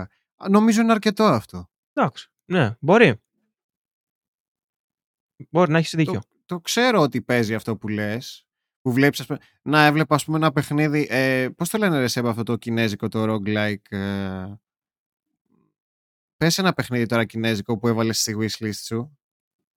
Όπα, περίμενε. Κάτσε παίρνω στη Wii. Απλά ξέρεις, τι, μπορεί να δεις ένα τέτοιο παιχνίδι να το δεις και εμένα να μ' αρέσει, να θέλω να το παίξω. Και να είναι στα κινέζικα και να μην μπορώ να το παίξω. Ωραία, τα flag. Ναι, Ε, Τι θα κάνουμε τώρα. ναι, ναι. Επειδή το είδες στο Steam νόμιζες ότι θα μπορείς να το παίξεις. Θα μου κακοφανεί ρε φίλε. Κάπως. Ε, τι να κάνουμε. Έχει κι ο άλλος το δικαίωμα να μην ναι, το ναι, εντάξει, μεταφράσει. συμφωνώ. συμφωνώ. Μπορεί να το μεταφράσει αργότερα. Α, Μμ. Γι' αυτό το λέω το παράδειγμα αυτό με το παιχνίδι που έβαλε ο Σέμ στη wishlist του. Για το, Worm, ε, για το τέτοιο. Worm Snow. Μπράβο, Worm Snow. Αυτό το παιχνίδι ήταν κινέζικο. Δεν είχε μετάφραση. Τώρα Μμμ. έχει. Μμμ. Αλλά βες. Worm Υπέροχο, Snow. by the way. Έλα. Υπέροχο. Μοιάζει πολύ με στα πρότυπα του Hades. Ναι. Ε, αυτό Όντως. γίνεται πάντα, ρε Μαλάκα. Περνάει τόσο πολύ στο ένα παιχνίδι indie ε, στην αγορά που ξέρεις, ξαφνικά γίνεται copycats πάρα πολύ. Μου φαίνεται ότι είναι. ε, Μια, μου μοιάζει λίγο με το Hades. Έτσι, όπως μοιάζει το λίγο, βλέπω, ναι. μοιάζει λίγο. Το art style του μοιάζει, ναι. Και ένα άλλο β- είδα τώρα τελευταία που λέγεται Bloody Spell. Το, το βλέπω πολύ. Ε, που έχει, κινέζικη, έχει μια κινέζικη, φαντάσου. Στην αρχή έχει κινέζικη ονομασία και μετά συνεχίζει Bloody Spell. Ναι, Άμα το δείτε δηλαδή. Ούτε αυτό είχε μετάφραση και τώρα έχει. ναι. Δηλαδή μπορεί να μην, έχεις και, μπορεί να μην έχεις και το budget ή τα μέσα να ε, το... Ισχύει, γιατί αν μην ξεχνάτε παιδιά παιχνίδι σαν το No Man's Sky δεν είχε το budget να το φτιάξει. Και επειδή πουλήσανε ό,τι πουλήσανε, κατάφεραν να το στρώσουνε. Καλά και εσύ το Το No είχε Man's πει και ο Sky ίδιος ο- σκέφτηκες; Εγώ το No Man's Sky σκέφτηκα γιατί ήταν χα- χαρακτηριστικό παράδειγμα το ότι δεν είχαν budget να το φτιάξουν το παιχνίδι. Και στηρίχθηκαν, ναι μεν οκ στην ε, τέτοια, στο ψέμα, αλλά το κάνανε. Γι' αυτό το λόγο το κάνανε. Λοιπόν, όλα αυτά τα θέματα που συζητήσαμε σήμερα, ε, σχετικά με τα mods, με τα fan-made project, ε, ROM hacks, όλα αυτά λοιπόν έρχονται και δένουν ε, γύρω από το θέμα το οποίο έγινε το launch του mod remake, remaster θα το λέγα εγώ, ε, του Resident Evil 4, το οποίο έγινε ε, μέσα στη βδομάδα βγήκε. Μπορείτε να κατεβάσετε όλοι. εμ, και από ό,τι είδαμε και εμείς, ε, πρόκειται για ένα καταπληκτικό δείγμα modding και το πώς θα πρέπει να γίνεται ε, ειδικά από έναν developer, έτσι. Γιατί όλο αυτό επισκιάζει τη, πραγματικά την Capcom και τη δουλειά που κάνει. Ε, το πόσο καλό έβγηκε. Μμμ. Ήταν κάτι που Ε, εσείς πε- φτιαχνόταν 8, Ναι, πείτε, 8 πείτε. χρόνια, έτσι, και ε, Μμμ. δόθηκε τελείως, εντελώς δωρεάν στην κοινότητα. Ε, και μέσα περιέχει πάρα πολλά πράγματα. Έχουν αλλάξει textures, έχουν κάνει upscaleς στις αναλύσεις, έχουν διορθώσει μοντέλα που είχαν διάφορα προβλήματα. Ε, έχουν κάνει πάρα πολλά πράγματα. Έχουν μείνει πιστοί στο original. Ε, έχουν βελ, Δεν έχουν αλλάζει καθόλου το βελτιώσει παιχνίδι, φωτισμούς, ακριβώς. οπότε δεν θα, θα έφτανα στο σημείο να το πω rem- ε, remake. Όχι, Ε, δεν, δεν ξέρω αν θα έφτανα στο σημείο καν να το πω remaster, αλλά ε, έχουν κάνει μια πάρα πολύ καλή δουλειά τα παιδιά. Εγώ το λέω remaster ξεκάθαρα. Εγώ, και πραγματικά. εγώ, το, εγώ ξέρεις σαν τι το έχω στο μυαλό μου. Ε, όταν κυκλοφόρησε, όταν αποφάσισε η Capcom να κυκλοφορήσει για εκατοστή φορά ε, το Resident Evil ως HD edition στο Steam, Μμμ. έπρεπε να ήταν έτσι. Ναι. Αυτό πιστεύω. αν, το ότι είναι, έλεγα, δηλαδή, αν το λέγαμε HD remaster, το δέχομαι το remaster στον τίτλο. Αλλά HD Ε, remaster. Έτσι το, ε, η, η Capcom το λέει Ultimate HD Edition. Μμμ.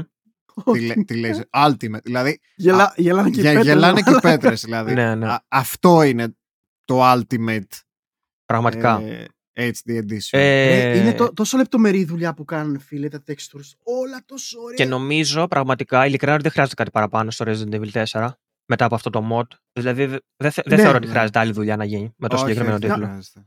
Να, να πούμε λίγα πραγματάκια τα οποία ε, μ, μπήκανε μέσα στο παιχνίδι. Ε, τα οποία εκτός από ε, τα textures και όλα αυτά που είναι πλέον top ε, είναι και το ότι είναι συμβατό με ultra wide monitors Ultra Εμ, τι άλλα; wide, εγώ είδα πάει, έχει high refresh rate ε, υποστήριξη. Α, μπράβο. Μου είπες να το τρέξω στα 100 Hz εσύ, ε. Ναι, γιατί εμένα μου τρέχει στα 144. Το, το original έτρεχε μέχρι 60. Ναι, ναι. το, το Μμμ. Ultimate HD Edition. ναι. Ταν, ταν, ταν. ναι, ναι, καλά. Shots fired. Ναι. Ε, δεν είναι shots fire, είναι απλά ε, τους κράζουμε. Και οι τόποι. πολλά, κο- έχει πολλά corrections που έλεγε ο... Κωνσταντίνος Δαντίκος. Είναι Είναι δωρεάν, Κωνσταντίνο. είναι μεγάλο, το κατεβάστε όμως. Αξίζει το χώρο του. Ένα από τα λίγα πράγματα που αξίζει να βάλετε στο πίσω σας. Είναι πόσα, 30 κάτι γίγα. Είναι μεγάλο, ναι. Λέει, Είναι μεγαλούτσικο. άκου τώρα, λέει, από το 2014 έχουν περίπου σπαταλήσει οι δύο κεντρικοί developers πάνω από 12.000 ώρες και πάνω από 15.000 δολάρια για το, Από τη δικιά σου τσέπη. τη για, δικιά στη τους δικιά τσέπη. σας- για το development αυτού του project. Που ξέρεις, περιλαμβάνει hardware, software, ναι. κόστη ίντερνετ, ε, travel, και να- τα πάντα. Και όλα, να ρε ξανατονίσουμε, είναι δωρεάν. Παιδί. Ναι. Αυτό σημαίνει αγάπη του modding community. Αυτή η δουλειά κανονικά δεν πρέπει να περάσει απαρατήρητη. Ναι, Και αυτό θα το πληρώνουμε κανονικά 30 άμα το έχει βγάλει. Τι 30 ρε. Ούτε 30. Πας καλά ναι. ρε. Τι λέει, HD textures, Όχι, εντάξει, μαλάκα, εγώ τα 30 λέω ευρώ. για να. Ε, καλά, ναι, εντάξει, καλά. 40, Καλά, 50, καλά, Άμα καλά. είσαι τυχερός 40. Ε, Μιλάμε για Capcom, εγώ έτσι. τα λέω αυτά για να τα ακούνε ε, αυτοί που παραπονιούνται με το, και είναι μη άγγιχτοι με το, με το παραμικρό. Να βλέπουν Dark, τι Souls- γίνεται. Dark Souls γενικά. fans; Όχι. Α. Ε, δεν, δεν λέω ονόματα εγώ, δεν θίγω οικογένειες. Έτσι δεν θα γενικά γίνουμε αναφέρομαι. Μάλιστα. Ε, Αυτό νομίζω είναι, ήταν ε, ωραίο το θέμα. Μπορούμε να πούμε λίγο και στα νέα της ημέρας που είναι πολύ λίγα. Κάποια, ε, στα ευτυχώς. χειοθετήσαμε δύο-τρία, να σας πούμε. Ναι, θα πούμε πολύ λίγα θεματάκια για σήμερα και θα κλείσουμε. Ε, με πρώτο θέμα, ποιο είναι αυτό. Ε, το Τζόνι, μεγάλο για της πες μας. εβδομάδας, θα πούμε, που ήταν η, Μμμ. Η εξαγορά της Bungie από τη Sony για έναντι 3,6 δισεκατομμυρίων. Ε, Μ' αρέσει που το λέμε και μικρό νέο. ρε, ναι, τρόπες. με την ε, ε, με την υπόσχεση ότι θα παραμείνει ως ε, multi-platform, multi- multi-platform τίτλος. Ότι δηλαδή θα συνεχίσει να υπάρχει σε άλλους ε, PC, ε, Ναι, ναι, ναι. whatever. Προς το παρόν, έτσι λένε. Ε, τώρα εδώ πολλά, Καλά. διάφορα ακούστηκαν πάλι. Έχω Ε, εξήγηση για το γιατί υπόσχονται ότι θα είναι multi-platform. Ναι, καλά, και Εγώ εγώ έχω έχω, εξήγηση. γιατί είχαν βγει και είχαν πει για την, για το, για τη Microsoft την προηγούμενη εβδομάδα. Ναι, ναι. Αλλά έχω δεν έχω σημαίνει. κάτι στο μυαλό μου. ε, για πείτε μου Λοιπόν, λίγο πώς σας φαίνεται σε αυτή η είδηση. Ε, να πω εγώ πρώτος; Πες. Οκ. Εμ, εγώ πρώτα απ' όλα θεωρώ ότι εντάξει, το deal αυτό σίγουρα ήταν υπό ξέρεις, ε, negotiations για αρκετό καιρό. Παρ' όλα αυτά γιατί ήταν, γιατί πιστεύω η Sony ήδη ήξερε για την εξαγορά της ε, Activision Blizzard και ήδη από τότε ίσως να μπει και στη διαδικασία να σκέφτεται το τι θα γίνει με το COD. Ναι. Το COD, μη γελιόμαστε, ήταν, είναι Μμ. τρομερό ε, asset για την ε, Sony, για, το, για την κονσόλα της, έτσι. Ένα από τα μεγάλα παιχνίδια της, ε, πρώτος στα charts κιόλας. Ε, Παρ' όλα αυτά όμως, ε, να εδώ προχώμαστε μετά από τρία χρόνια, κινδυνεύει να χάσει αυτό το franchise ε, ε, για, το, δικό, για το δικό τους ε, μηχάνημα. Έρχεται λοιπόν να αγοράζει μια Bungie, η οποία πυγνω- γνωρίζει ότι πάνω κάτω ειδικεύεται σε παρόμοιου είδους παιχνίδια. Ε, βλέπε για αρχή ήταν το Halo, το οποίο ναι μεν και δεν είναι τόσο fast paced, αλλά το Destiny είναι. Οπότε εγώ πιστεύω αυτοί αγόρασαν την ε, ειδικότητα πάνω σε αυτό και θα τους βάλουν να φτιάξουν κάτι ε, ώστε να γίνει διάδοχος του Call of Duty. Ήδη φτιάχνει κάτι η Bungie για ένα νέο IP. Έχει, έχει Ναι. πάρει funding ε, 100 εκατομμύριων από την NetEase. Δεν, ξέρω, δεν ξέρουμε, αλλά. Αυτά ήταν πριν. Ε, Καλά, εντωμεταξύ, θα με αυτό παραμείνουν, πραγματικά γελάω. Θυμάστε που ε, το φταίξιμο της κατάστασης του Destiny η Bungie το έριχνε στην Activision. ναι, ναι, Ναι. ναι. ναι, Και κατά Και κάνα χειρότερα στις- μόνο τους. Και Θυμάσαι, σ- εγώ το στη- έλεγα. Ναι. εγώ τα έλεγα. Εγώ έλεγα, ε, χαίρομαι που φεύγει από την Activision γιατί τώρα που είναι μόνη της μπορεί να κάνει καλύτερα πράγματα. Ναι, Το θυμάμαι που το έλεγα και Ναι. πόσο λάθος βγήκαμε. Και στις 9 του Μακαρίτη, ποιες 9, ούτε πολύ σύντομα, πήρε 100 εκατομμύρια από την Κινέζικη την NetEase, που είναι, ξέρεις, με free to play games και κάτι τέτοια έχουν αυτοί. Τα τσέπωσαν. Μμμ. Ε, εντάξει, εγώ νομίζω ότι αυτό που αγόρασαν από την Bungie εντάξει, πέρα από την ισχύ που έχει το Destiny σαν ε, franchise Μμμ. Ε, έχει κόσμο. Έχει κόσμο. Έχει- Παρόλο που εμείς δεν το εκτιμάμε, έχει, έχει κόσμο. fan base, έχει fan base αλλά είναι μία IP στην ουσία, έτσι δηλαδή δεν μπορώ να μετρήσω κάτι άλλο από την Bungie που Ναι. έχει Ρε φίλε, εγώ αυτό σκεφτόμουν ρε μαλάκα. Δηλαδή, δεν αγόρασες κάτι. Και και είναι ακριβό. Γι' αυτό που αγοράσαν είναι αγόρασε ακριβό. την τεχνογνωσία της Bungie Ναι. Μπράβο. πάνω στα games as a service Και στους, Αυτό προ, και στους πιστεύω. προηγούμενους τίτλους της. Οι οποίοι μπορεί Δηλαδή- να μην είναι υπό την αιγίδα της πλέον, αλλά είχαν, εκείνοι τα κάνανε. Οπότε ξέρουν πώς να τα Δηλαδή, φτιάχνουν. πιστεύε, πιστεύετε ότι θα φτιάξουν κανένα FPS fast pace free to play; ναι, Μπορεί. Πολύ σε πιθανό. φάση Ναι, Warzone. ναι, Πολύ ναι. πιθανό. Πολύ Ναι. πιθανό. Και εγώ αυτό πιστεύω, ρε. Και εγώ αυτό πιστεύω ότι, πιστεύω τους α- και γι' αυτό πιστεύω ότι θα παραμείνει multi-platform γιατί τέτοια θα βγάζει η Bungie. Θα είναι το στούντιο της Sony που θα βγάζει τέτοια, ξέρεις. Θα βγάζει τα Valorant. Ναι. Πάντως, πάντως πιστεύω ότι ε, πρώτον εγώ νομίζω παραπληρώσανε. Νομίζω είναι πολύ ακριβά τα Ναι, 3 και εγώ έτσι νομίζω. εκατομμύρια- δισεκατομμύρια. Ε, μ, Αλλά μπορεί να βιάζονται. Ε, φήμες λένε ο- και εγώ αυτό πιστεύω. ότι έπεσε κονταροχτύπημα για την Bungie. Μμ. Ότι ήθελε και η Microsoft να την πάρει. Στο παρελθόν. Ναι, Μάλιστα. μπορεί. Ότι πέρυσι πρόπερσι ήθελε και η Microsoft να την Έκανε πάρει. κινήσεις, ε. και παίζει. Ε, άκουσα πολλούς που έλεγαν ότι μάλλον η Sony απλά τους έκανε outbid. Ναι. Γι, αυτό, Α, γι' αυτό. γι' αυτό είναι ανεβασμένο το ποσό, καταλαβες. Αχα. Και έχει μια λογική αυτό. Ότι, Πάντως- ότι παραπλήρωσε για να τους πάρει από τη Ναι, Microsoft. Μπορεί.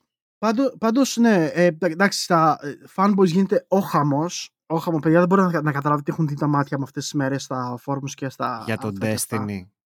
Για το Destiny, για το ρε Destiny μαλάκα. δεν νομίζω να υπάρχουν αρνητικές... ε, Όχι, δεν υπάρχουν αρνητικές ρε φίλε, αλλά κα- ξαφνικά λένε πω, Ω, η απάντηση της Sony. Α, καλά, εντάξει. Και είμαι σε φάση ρε μαλάκα, δεν σκέφτεται κανείς θετικά, δεν σκέφτεται κανείς normal. Όχι. Όχι.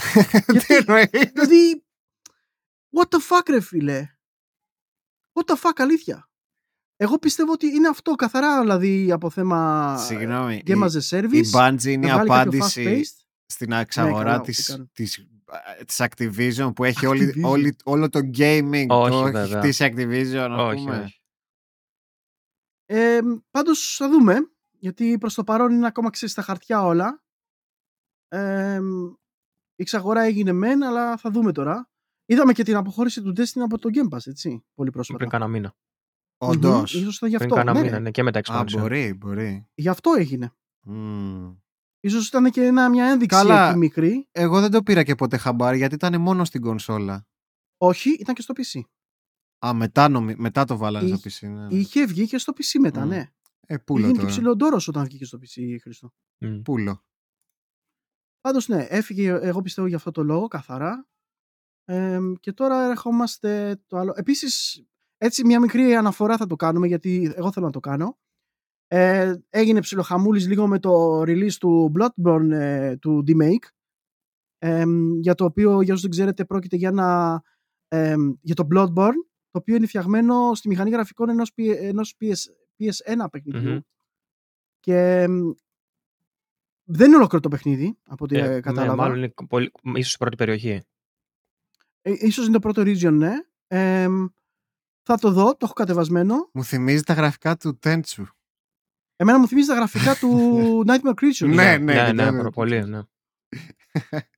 Οπότε, εντάξει, ωραία τέτοια προτζεκτάκια είναι φαν. Εμένα μου αρέσουν. Ε, θα δούμε τώρα από εκεί πέρα. Δεν είναι κάτι να τρελαίνεσαι, Ναι, πάντως. ναι. Ε, όπως τρελάθηκαν κάποιοι εδώ πέρα και το τραβάνε τα βυζιά τους, αλλά μιλάμε για soul, soul fans. Παλά. Α, Ε, θα τους τριγκάρω μαλάκα μέχρι να, να ξεράσουν, ρε. θα δεις. Θα δεις με αυτά που ακούμε το Elden Ring, μαλάκα. λοιπόν, ε, και τώρα μπορούμε να πάμε στο επόμενο θέμα, Χρήστο. Για πες. Ποιο; θα, πούμε, θα, θα Ποιο; πούμε για το GTA πρώτα για το Ghostwire. Ας πούμε για το, Ε, για το GTA, GTA. πες GTA. Ε, Το GTA βγήκε η Rockstar και επιβεβαίωσε ότι θα είναι το επόμενο Grand Theft Auto και θα ε, ε, είναι υπό development. Ε, Εγώ θα πω. Ε, Surprise ξέρεις, Pikachu. το περιμέναμε. θα βγάλουν τώρα το, το- θα βγάλουν το 5 σε, σε- στις next gen και θα ασχοληθούν και με το 6 μετά. ε, αλλά μα- ε, ανακοίνωσαν επίσης ότι έχουμε ακόμα μέλλον. Λένε είμαστε well underway μέχρι να, να δούμε πράγματα.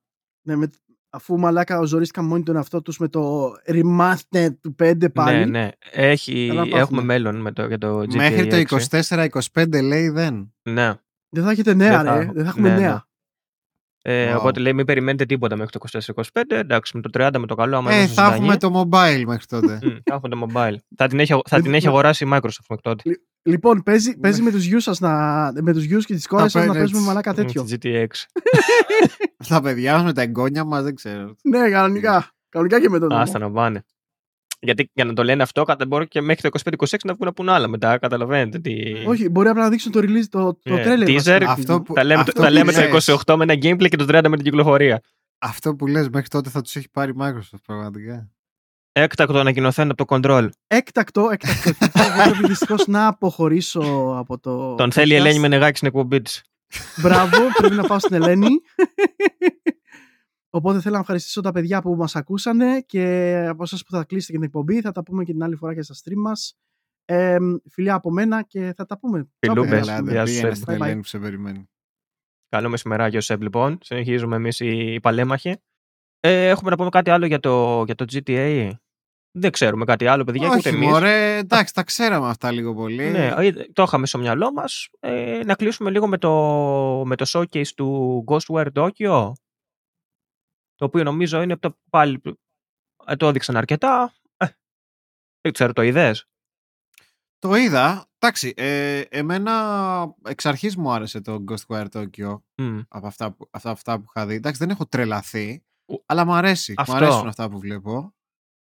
Και αυτό και εγώ το είδα. Ενώ είναι ωραίο, δεν ενθουσιάστηκα. Ε, αλλά μου αρέσει γενικά αυτό που είδα και σαν ιδέα για αυτά. Ε, αλλά εντάξει, δεν, δεν πήγα από πω Παναγία μου. Εν τι τω είναι αυτό. μεταξύ, εγώ το είχα για παιχνίδι του Mikami αυτό. Δεν είναι director. Μμμ. Είναι Μια, απλά μια, της γυναίκα, εταιρείας μια του. γυναίκα είναι director. Α, και τι, απλά είναι της Tango του Mikami αυτό; Ν- ναι. Α, Θυμάμαι δηλαδή ότι ήταν μια γυναίκα που το έκανε director από συγκεκριμένο παιχνίδι, η οποία πρέπει να ήταν, ε, πώς το λένε, πρέπει να ήταν υπό την αιγίδα κάποιου μεγάλου που την έμαθε, νομίζω. Είχα δει ένα ντοκιμα, mini ντοκιμαντέρ κάτι που είχαν κάνει πάνω σε αυτό. Το ενδιαφέρον με αυτή την είδηση είναι ότι είναι πολύ κοντά η κυκλοφορία του. ναι, μα και εγώ το είχα. Ναι, είναι 25, είναι 25 Μαρτίου. Μαρτίου. ναι, είναι πάρα πολύ κοντά. Μαζί με τον ε, Kirby Κολοκοτρώνη. Με τον Kirby Κολοκοντρόνιο, σωστά.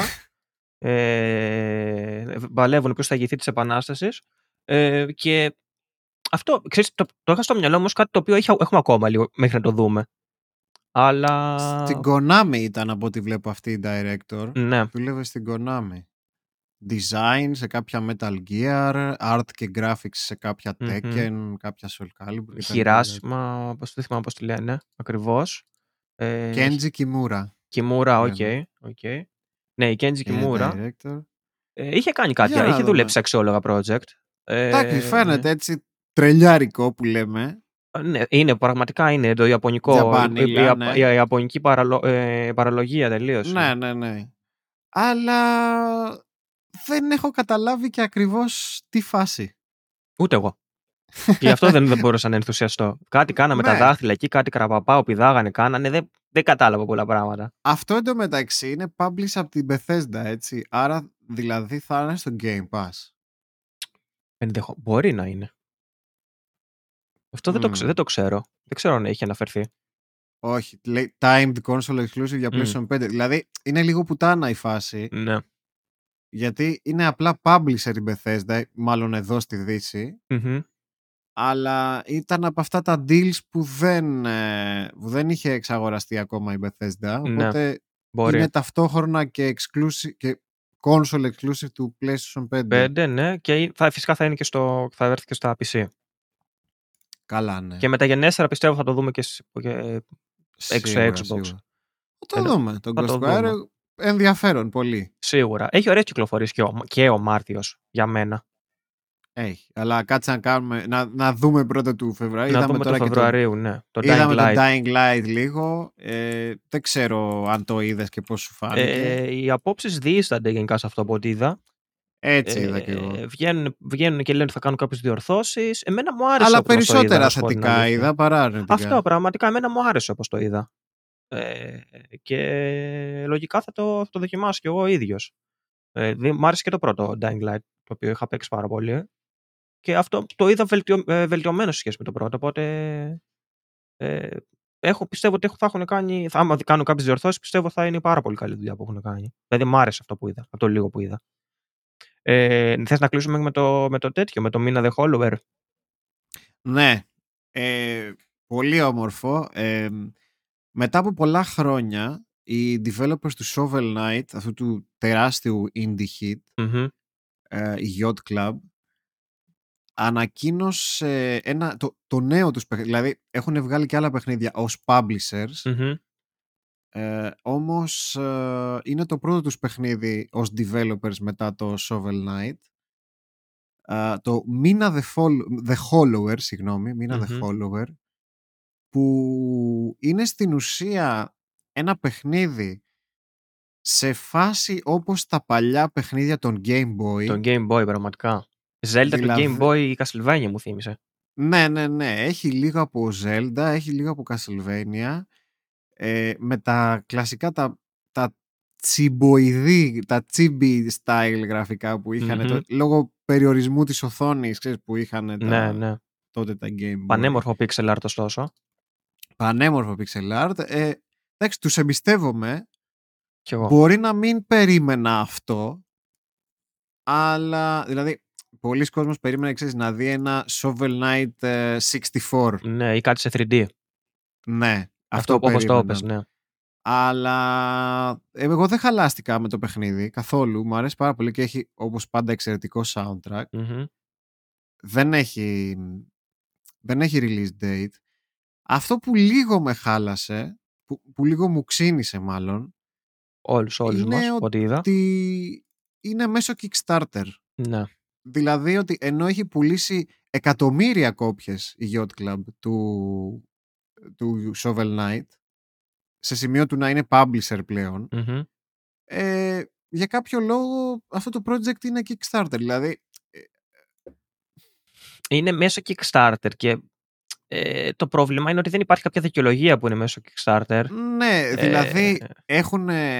Το σας το είχα στείλει κιόλας στο Messenger σαν για τους ΕΕ, που λένε, ξέρεις, αυτά τα FAQs. με, ναι, με την κοινότητα, θέλουμε να συμμετέχει η κοινότητα στη ναι, στο που development. λένε, για, ας πούμε, γιατί επιλέξαμε το Kickstarter και λέει ε, για να συμμετέχετε κι εσείς και κάτι τέτοια κουλά και αυτά δεν μου άρεσαν. Ναι, ούτε εμένα. Και Λίγο. το μεταξύ, το, το αστείο της υπόθεσης είναι ότι αυτός ο τίτλος δεν θέλει κάποιο ιδιαίτερο budget για να φτιαχτεί.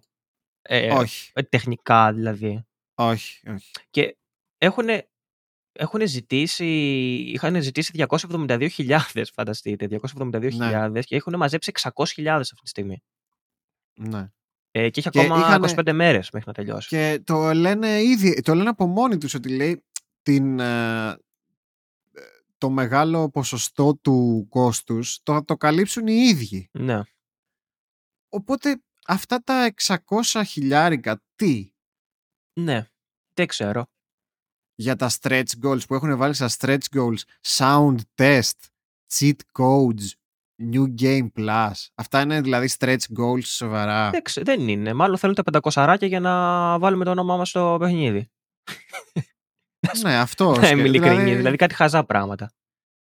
Εντάξει. Είναι, το βλέπω λίγο φάουλ, αλλά το παιχνίδι φαίνεται Πο- δηλαδή πολύ καλό. έχουν κάτι πράγματα που έχουν, σαν να κάνεις pledge 3.000 δολάρια και γίνεσαι director of the day και κάνεις κάτι μαλακίες. Ναι, δηλαδή ναι, κάτι, ναι. γε- είναι γελία αυτά τα πράγματα για μένα. Απ' την άλλη το είχε κάνει και η Λάριαν με το... Το κάνει και η Λάριαν δύο φορές με Ναι. το τέτοιο. Με, πες τα. Ε, Divinity. Με το Divinity, ναι. Το έκανε και στο Original Sin 2 δηλαδή. Και αυτοί δεν το χρειάζονταν. Μμμ. Ε, τι να σου πω, δεν τα ξέρω τα έσω. Το, στο τι μπορεί να τους εξυπηρετεί να πάρουν και το funding του Kickstarter. Ξέρω Ναι. εγώ να έχουν λίγο λίγη παραπάνω ανάσα, δεν ξέρω. Τι να σου πω. Εντάξει, αν το τελικό product βγαίνει καλό, οκ, εγώ δεν χαλιέμαι. Ναι, ο, άλλος ούτε εγώ. πληρώνει, ο άλλος πληρώνει για να πάρει κάτι physical, ξέρεις, κάποιο Μμμ. extra. Δεν σε αναγκάζει κανένα Αυτό να τους ακριβώς. Δεν κάνεις, ε, αναγκάζεις να κάνεις back κάπως. Ναι. Ξέρεις ότι το παιχνίδι θα βγει, δεν είναι ότι δεν θα βγει άμα το Kickstarter δεν γίνει, αλλά αυτό. Ε, αυτά νομίζω. Αυτά. Δεν είχε πάλι και αυτή η εβδομάδα πάρα πολλά νέα. Να ξέρετε δηλαδή Εντάξει, ότι. ναι, θα μπορούσαμε πάλι να ξεφτιλίσουμε την Nintendo που λέει ότι Ναι, είναι στο, στο μέσο της ζωής, του κύκλου ζωής στο Switch, αλλά εντάξει, επιλέξαμε να μην Ναι, το ναι, κάνουμε ναι. σήμερα. και την Google που, που πουλάει τις τεχνολογίες του Stadia Του σε Stadia. άλλους. Ναι. Αλλά ναι, οκ. Ε, επειδή μας πιέζει ο χρόνος και επειδή η κουβέντα μας κράτησε αρκετά στην αρχή και ήταν πολύ πιο ενδιαφέρουσα Ήταν πολύ πιο από τα νέα ενδιαφέρουσα από τα νέα, που πραγματικά. θα είχαμε να πούμε Ναι. ε, θα σας αφήσουμε εδώ πέρα για αυτή την εβδομάδα Μμμ. ε, τα σχόλιά σας μπορείτε να μας τα αφήνετε φυσικά στο Instagram ε, ή στα προσωπικά μας stream φυσικά twitch.tv κάθετος Seb McLean του Seb του, του Prodigal Son Seb McLean Ε, του- του ε, twitch.tv κάθετος Νταντίκος ε, για τον Κωνσταντίνο και twitch.tv κάθετος Intersynth για μένα. Την επόμενη εβδομάδα φυσικά θα επιστρέψουμε με νέο Order of Gaming. Α, εγώ θα ξεκινήσω την πέμπτη το Devil May Cry το πρώτο. Μμμ. Ένα παιχνίδι το οποίο έχω αδικήσει πάρα πολύ. Δεν το έχω τερματίσει. Το έχω μόνο δει από φίλο μου που ήταν τρελός τότε με τα Devil May Cry. Και ο Κωνσταντίνος δεν- μας είπε δεν ξέρει ακόμα. Εγώ δεν ξέρω ακόμα. Θα, θα δείξει. Οπότε θα είναι έκπληξη. Μπορεί να δούμε κανένα Resident Evil 4 Remake, Age of Οπ. Remake, μπορεί να δούμε κάτι ο Walking Simulator, κάτι θα δούμε, εν πάση περιπτώσει. Θα γίνει δουλίτσα. Ωραία. Άρα τρίτη... Τρίτη, Τετάρτη κανονικά. Τρίτη, Τετάρτη ετοιμάστε Ναι, για ναι. τα Αυτή, τη- Νίκο. αυτή την Έκπληξη. εβδομάδα δεν θα, δεν θα, δεν θα με δει κανένας. Δεν, θα, Ελπίζω. δεν θα δεχτώ απειλητικά μηνύματα. Λοιπόν, σας χαιρετούμε και ελπίζουμε να μας τιμήσετε και την επόμενη εβδομάδα. Εννοείται. Ευχαριστούμε πάρα πολύ που μας υποστηρίζετε με κάθε τρόπο και να είστε καλά, να έχετε μια όμορφη εβδομάδα. Να σας καλά, παιδιά. Γεια χαρά.